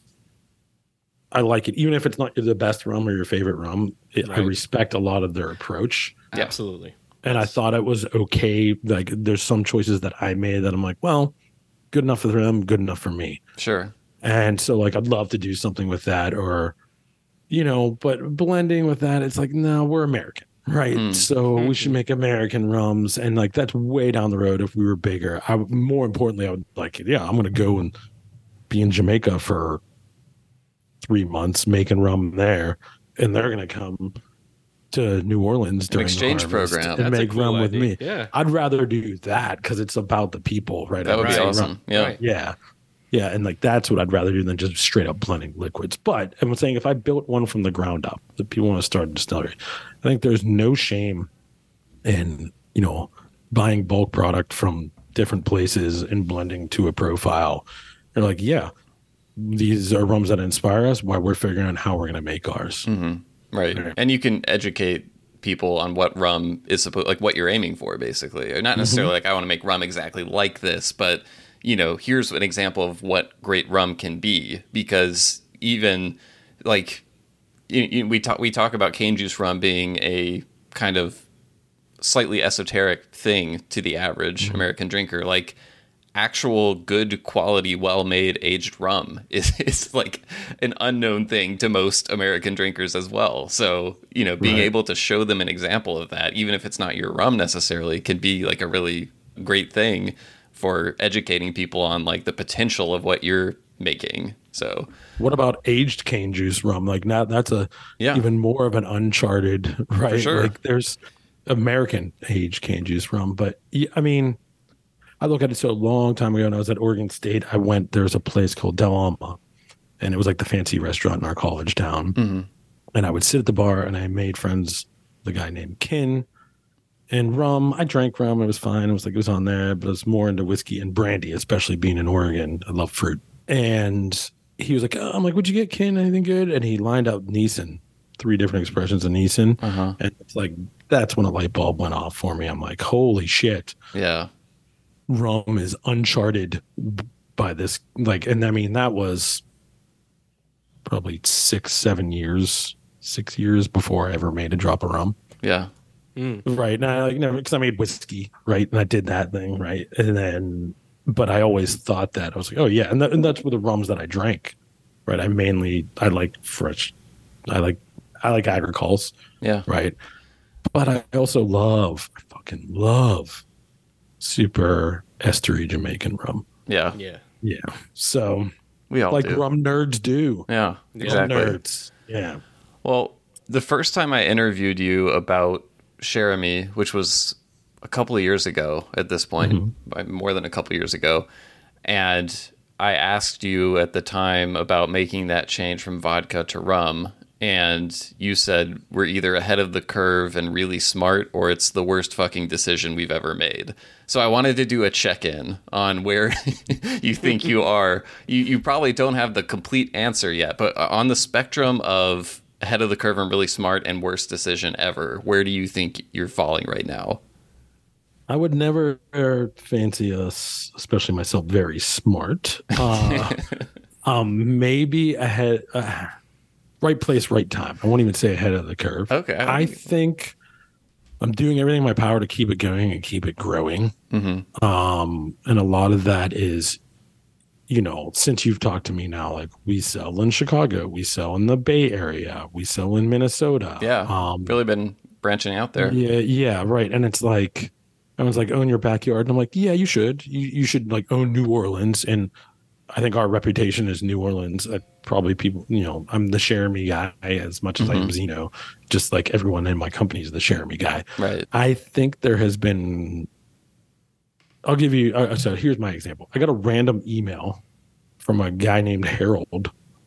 I believe his name was Harold. I don't know. He signed it with an H. very many Harolds. It's, no, it's kind of like, uh, yeah, right. Um, a Primus song, Harold of the Rock. So uh, That's right. another Claypool reference. Um, but uh, he just emailed me out of the blue, and I don't know. I mean, you can get my my work email from several different places, and just said, "Hey, I'm in Chicago. I go to my local Binny's. I buy like two or three bottles at the time. Cheramie is my favorite spirit, and it's like the That's aroma. awesome. He's like, well, the aroma. He's cool. like, yeah, and I was like, cool. So I, you know, I emailed him back. I was like, hey, that's awesome. Thanks. H stuff is coming out. So there's like that kind of micro Mhm. interests. And then I have people that want to buy tankers full Right. of my rum. So I think we're doing okay. Yeah. It needs, I will say this, the brand need we need like a refresh. We need to be louder. Right? Do you mean in, a in appearance or in volume? Like you, you need to be doing a a, podcast uh, interview every single day. maybe maybe i don't know if they want me doing it but yeah i think that all of that right that's the expensive part though right like Yeah. the visual identity needs to meet really what it is and who we are and what we're trying Yeah. to do I, And I it's- it's noticed not- that. Yeah. Sorry, I didn't mean to cut you. off. I noticed that the, the the kind of the the brand is giving off something that is similar to what I would say something closer to the wine industry in Mm-hmm. terms of the vibes it's giving off. Now that's just my personal opinion, and maybe that's not the opinion of no many. no but i totally agree with you Yeah, I mean, is that what you're going for? It sounds like with your background, maybe it was uh, initially the way that you all wanted to go, but maybe now things are starting to differ, or maybe There's as you some- expand. Yeah, there's some element of that for sure. There's definitely an element of like that. Um, to elevate it, it is a premium product. However, mhm. and you know, Josh, like guy, it's like my partner there. It's like the marketing guy. I'm always like, man, he's gonna be pissed that I say this. I don't get whatever. Fuck you, Josh. um, right? Like, so right. I think that it just needs to be. It just the rum is more fun. Rum, we I always want it to be accessible. Yeah. So Yeah. it's a premium that's accessible because, I mean, look at what happened to the secondary market of whiskey and some rums now too. It bleeds over, right? But like you know, if I have my druthers, you know, we're not going to sell anything over a hundred dollars. Right. That's Like a a hundred dollar bottle would be like the best thing you ever get from me. Right? I mean, I, that's music to my ears as someone who, you know, we talk about rums that are great and rums that taste well, and then we're like, well, the bottle's, bottle's three hundred dollars. Is it worth that? And it's it's such a loaded question because people will pay different things for spirits. But if you do want something that is going to be truly like widely accessible, you know, it can't be anywhere near that price point, which is then a conundrum, especially for newer producers, because you have to make money. You have very high costs, so sure, and you have to be premium, right? Like Yeah. that's like what makes something premium is simply a price, right? That's it, really, right? It's not the liquid, it's not the label or anything. But you know, if you kind of get that whole picture, all of our pieces aren't quite there yet. Like I want, I want all kinds of swag, right? Like I want to be louder, right? Like we are clearly passionate about what we do, yeah, mm. and I want everything to reflect that. And you can kind of see the way we talk about it, even on the back. The, the back like, back copy is good. Like we're passionate in that regard. It's just a little stuff. I mean, it's great. I don't hate it. I love, but we just need to be louder. And as we're expanding in new markets, and we're going to release this age expression, and you know, if this all happens, it's a matter of money, right? You got to pay for that. I'm not a graphic designer. I, Yeah. you know, I'm not a marketing guy either. So maybe I'm all wrong. So.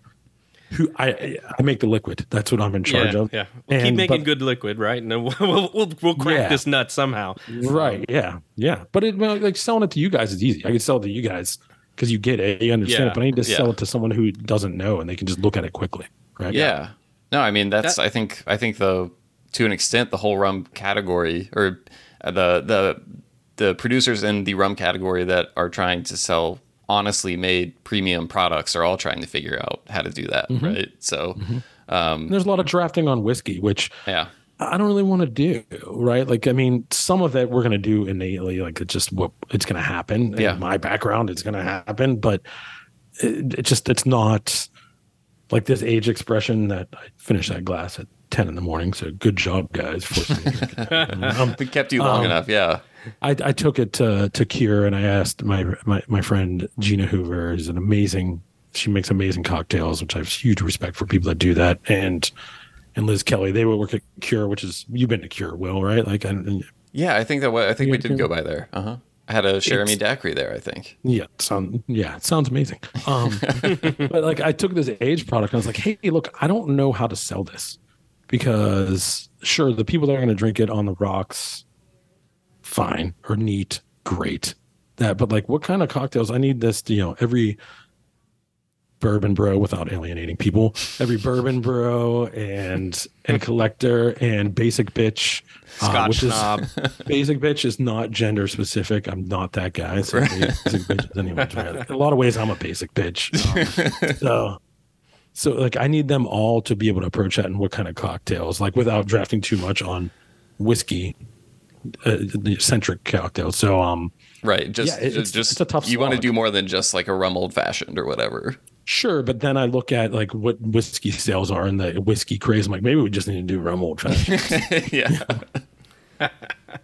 Well, we we started this uh, interview. I can't even remember if we were recording yet or not. But when we talked to you, you kind of mentioned that you're going into your busiest part of your season here with the harvest coming up, uh, and that you were uh, gearing up, you might say, for for that busiest time of year for you. So I wanted to ask, uh, as we kind of close things up. Now that you're on the threshold of this next harvest season, what, if anything, are you doing differently this time around, and why, if so?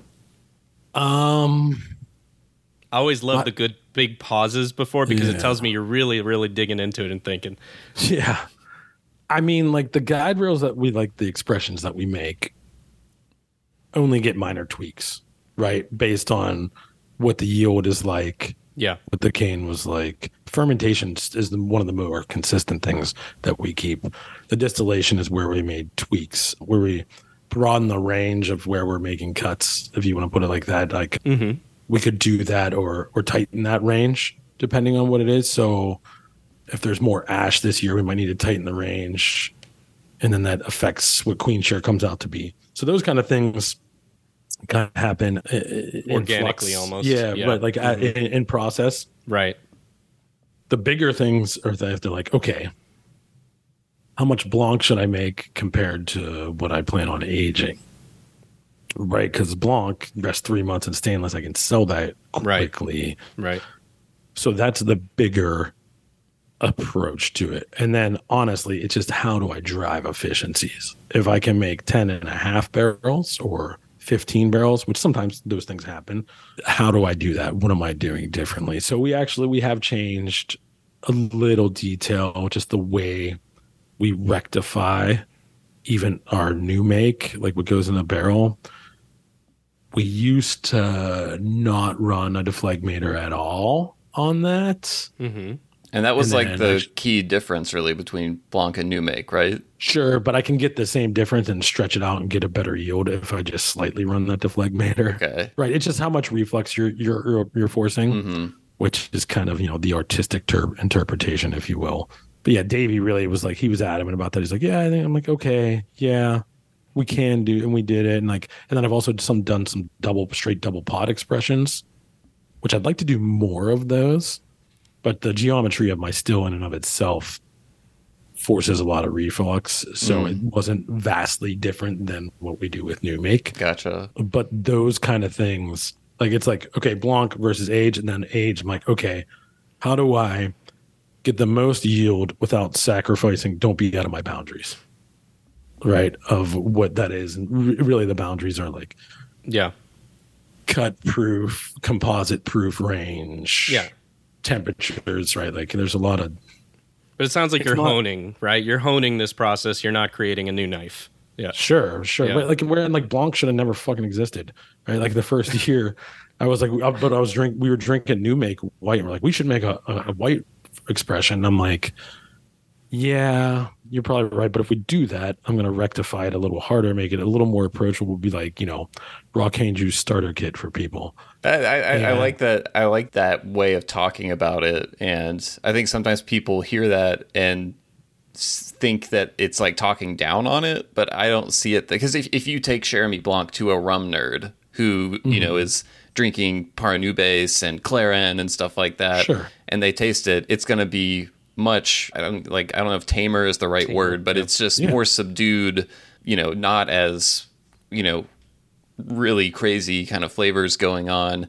One of the things that I like about that is it does make it a really good introduction to a cane juice spirit yeah. to someone who's yep. newer to it. And also sometimes when I want a cane juice rum, I want something that's just a little more laid back, you know, yep. um, that isn't like everything Punching turned to the face. Yeah, like every mm-hmm. flavor turned to eleven. You know, crazy stuff going on. Sometimes I want something that's just a um, yeah, a little simpler. I guess. Um, Daiquiris and tea punch, man. Like that's there's like it like the, the blanc and now the blanc I love. I mean, mm-hmm. I like it just and a daiquiri. It's it's so easy to drink and yeah, know, when mm-hmm. it's a 1000000000 degrees here. Like that's because explaining to someone like, oh, this is a fresh pressed cane juice rum. Okay, I need to explain that without explaining that. Yeah. And get you to drink that is step one. Yeah. Right. So if I give you rum JM, for instance, rum JM white, it's a great product and everything, but like it actually has this like dried vegetable flake note that you, like you remember, I don't know, I'm 40. So like when I was a kid, it used to be in a spice cabinet and people used to put it on omelets and shit. I hate it. It's like dried vegetable flakes. It tastes as appetizing as it sounds. John, do you remember like, this? I, I think I do. Yeah. Does it? It almost looks like fish food. Yeah, exactly, exactly. Yeah. But so at any rate, there's just one note, and that's only in their white that I get. Like some of their age expressions, I actually prefer more, which is weird because I usually prefer. Yeah, I was gonna say it's a little backwards for you. Yeah, mm-hmm. but um, but yeah, like I, I, knew that would be too abrasive, too many grass notes, mm. too much bitterness. I'm like, yeah, just tighten up. So that's how Blanc came to fruition, and now right, like it's it's what's out there, and it, it it's great. It like it captures a wider audience. Right, like the starter kit right. thing is like, oh, there's this. What are what about you know Labat and mm-hmm. all right Paranubes, right? And like, mm-hmm, mm-hmm. yeah, and then yeah. right, get get as weird as you want. Or what about you know Cheramie queen share? Or you don't sell any of the new make unaged, do you? Have you, you have you sold some to bars maybe? No, no, I haven't sold any. Okay. No, no, I haven't. Just Colton any. takes it all. Yeah, he does. he does. That's what Colton likes to drink. Um, it's what I like to drink too. I don't take as much of it as Colton though.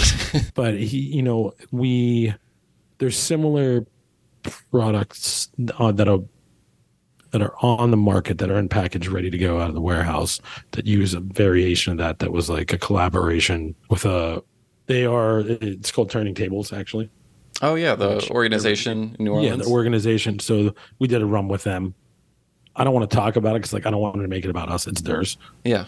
Um, but yeah, it's very close to what New Make is. Let me awesome. just put to you that way. Yeah. And I love I'll drink the shit out of that. Plus it's it's great for them and get the exposure of their organization. Yeah.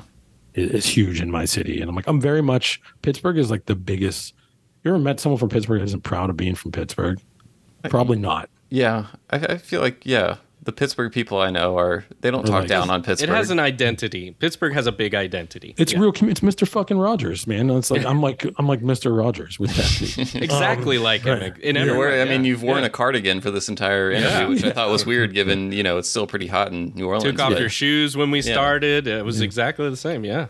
There's a whole neighborly community thing, and the only other place I've lived in the country that's like that is New Orleans. Mm. So, like working with, uh, you know, someone like them who's an organization that's helping the community do like that is that's what I live for. Right. Yeah.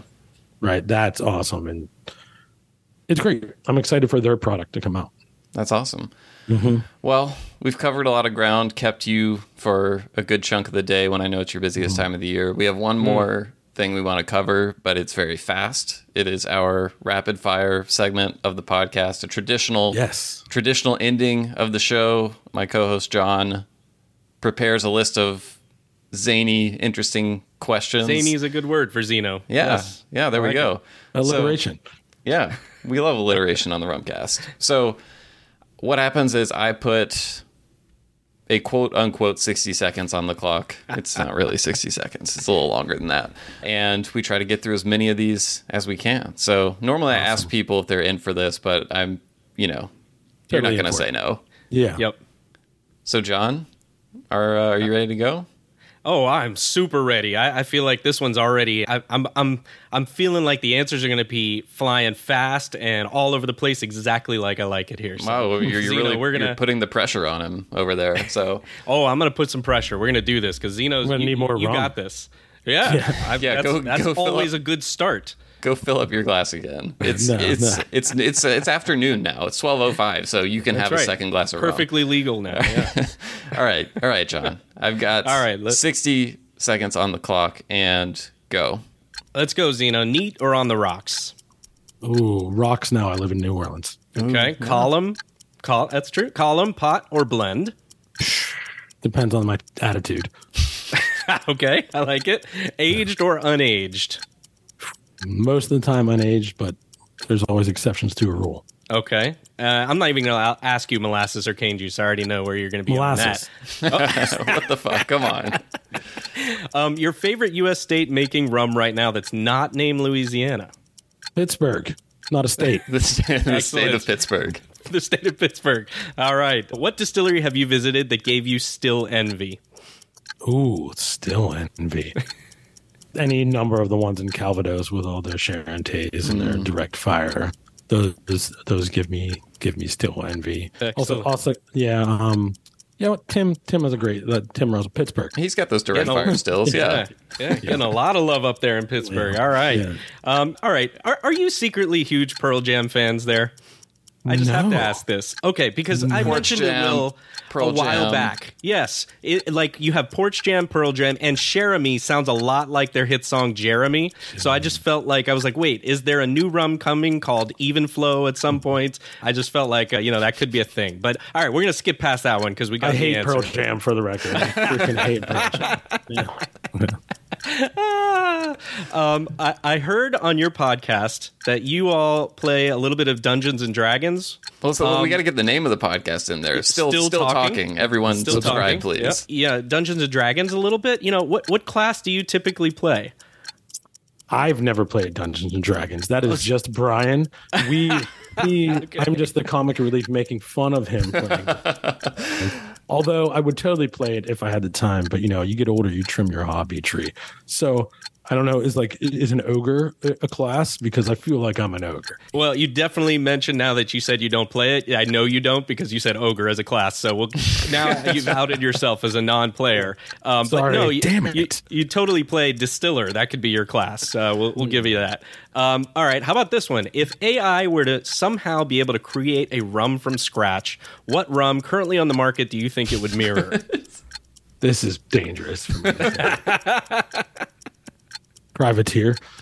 Oh, oh. wow, interesting. With Just the kidding. hands up.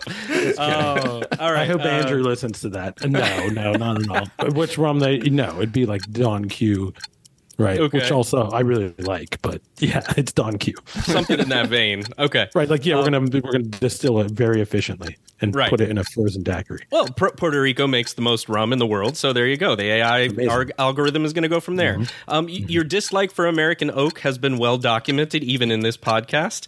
Um, would you rather distill using molasses or age a cane juice rum in new American oak? Oh shit. This is a would you rather. You can just pick one. one.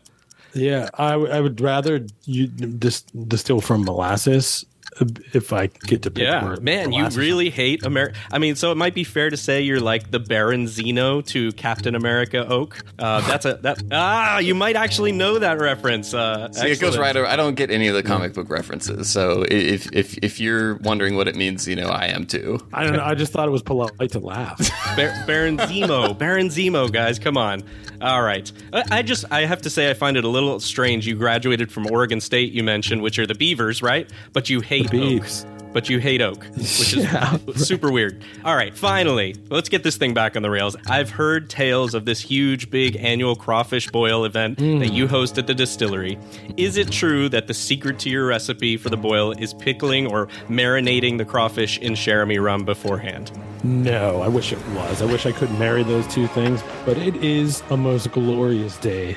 This crawfish boil. It's awesome. Excellent. I mean, last year was the biggest one. We had a lot of people, and then we got like eight sacks of crawfish, and it was just all day. And people fill barrels, which is like, yeah, it's fun filling a barrel. And I'm like, yeah, great. It's one less that I have to fill. Oh, I Um, thought you meant they fill in with crawfish. You're still talking about rum. Yeah, okay. They fill it with rum. Yeah, because we let it. We let people do that because it's fun. They don't experience right. There's like, I usually do that at the beginning part before people drink it all or do anything like that. You know, it, there's a safety element to it. Everything But is up it- to code. Yeah, it's well, I don't know, Louisiana code. At least. Right, but uh, but yeah, it's it's a great moment. It's always like it's it's a sign of I'm like okay. Cool. Now I can take a breath. I'm not up against the end of a harvest. So, but yeah, there there is no crawfish spiced rum yet. Ooh, and, yeah. I've, I've seen like an Old Bay vodka or something like that out there. So yeah, maybe there's a crawfish boil of that out there. that We're all could- about ideas here. or Yep. maybe maybe you could do some sort of like a like a pechuga approach, to incorporating crawfish in some way. I don't know. Yeah. I hate all of these ideas. We ran through time a long time ago, by the way, so Yeah, I, I yeah, didn't yeah. call it, but we're we're yeah, you made it through uh, with flying colors.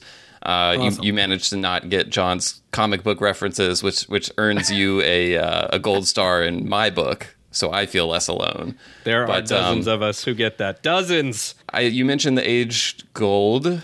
Is Mm-hmm. that something that's going to be available for the people listening to this podcast at some point in the foreseeable future? Where how can they find that? I'm hoping to get a little a little of it out by the end of the year. The liquid's ready. Yeah, It needs packaging. a little bit of water added to it and packaged, but the visual identity is Yes. where it's the only thing right now and then then it'll go. But yeah, it's I really want some feedback on it because it's a really uh I have no idea. Right. You know, I kind of went in there blind and Mm-hmm. I really quite like it, but you know, everyone likes their own cooking. How how close is what what you're going to release to the sample that you sent me that we talked about several months Oh, ago? almost almost almost identical. Okay. Yeah. Well, I I really enjoyed that sample, and Yeah. so yeah. Yeah. yeah, I'm looking forward to that release. Coming Actually, out. that is identical. That was at 92 proof. Yeah, Yeah, that was uh-huh. it. I've stuck with that proof. I've gotten a lot of feedback from it. So yeah, it's that. The one I'm the one I drank today. The only thing that was different is I used that soakage water, yeah, which maybe I'll do in the future for that expression. But Hmm. mm, I don't know. It puts more American oak character in it. So, ah, uh, but it also is like rum that was it. It was made from. So there's kind of because I do a little. I do a resting period after the barrels are harvested too. yeah. So, but yeah, like if I had my druthers, I would have released it last month.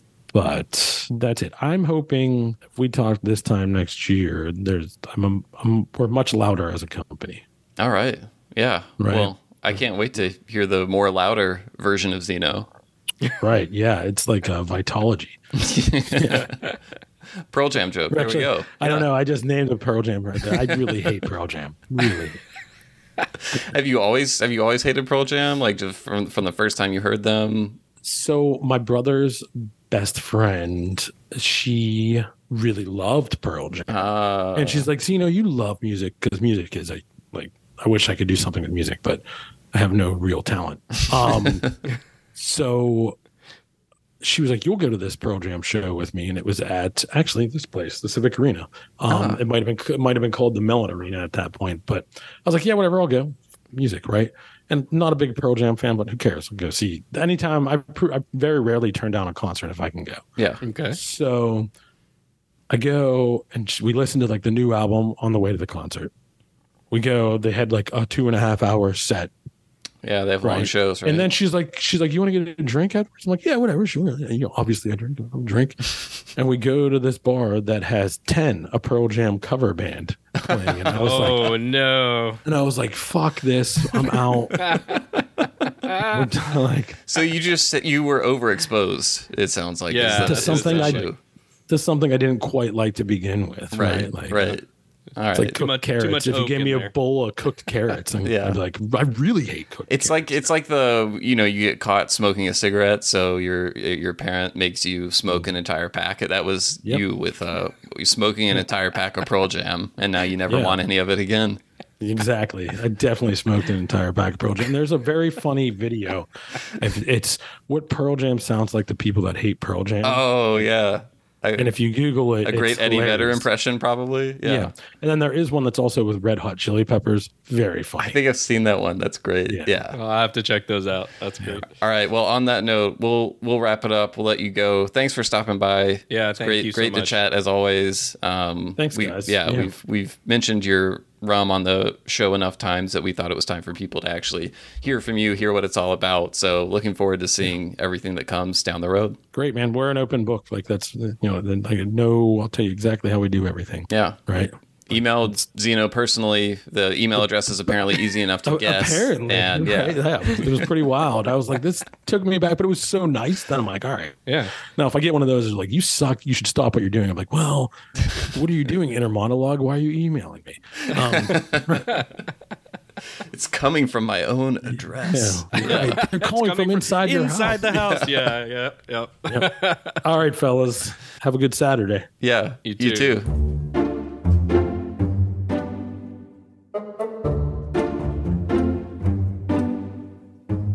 All right, everyone. Thanks so much for listening to another episode of the Rumcast. Thanks to Jason Zeno for joining us on the show, telling us all about Cheramie Rum, the exciting things going on there. And hey, if you have thoughts on the episode or anything else going on in the rum world right now, we'd love to hear from you. Send us an email, host at rumcast.com. That's H O S T at rumcast.com. Also, you can find us on social media at the Rumcast on Facebook and Instagram. Always great to hear from you there as well.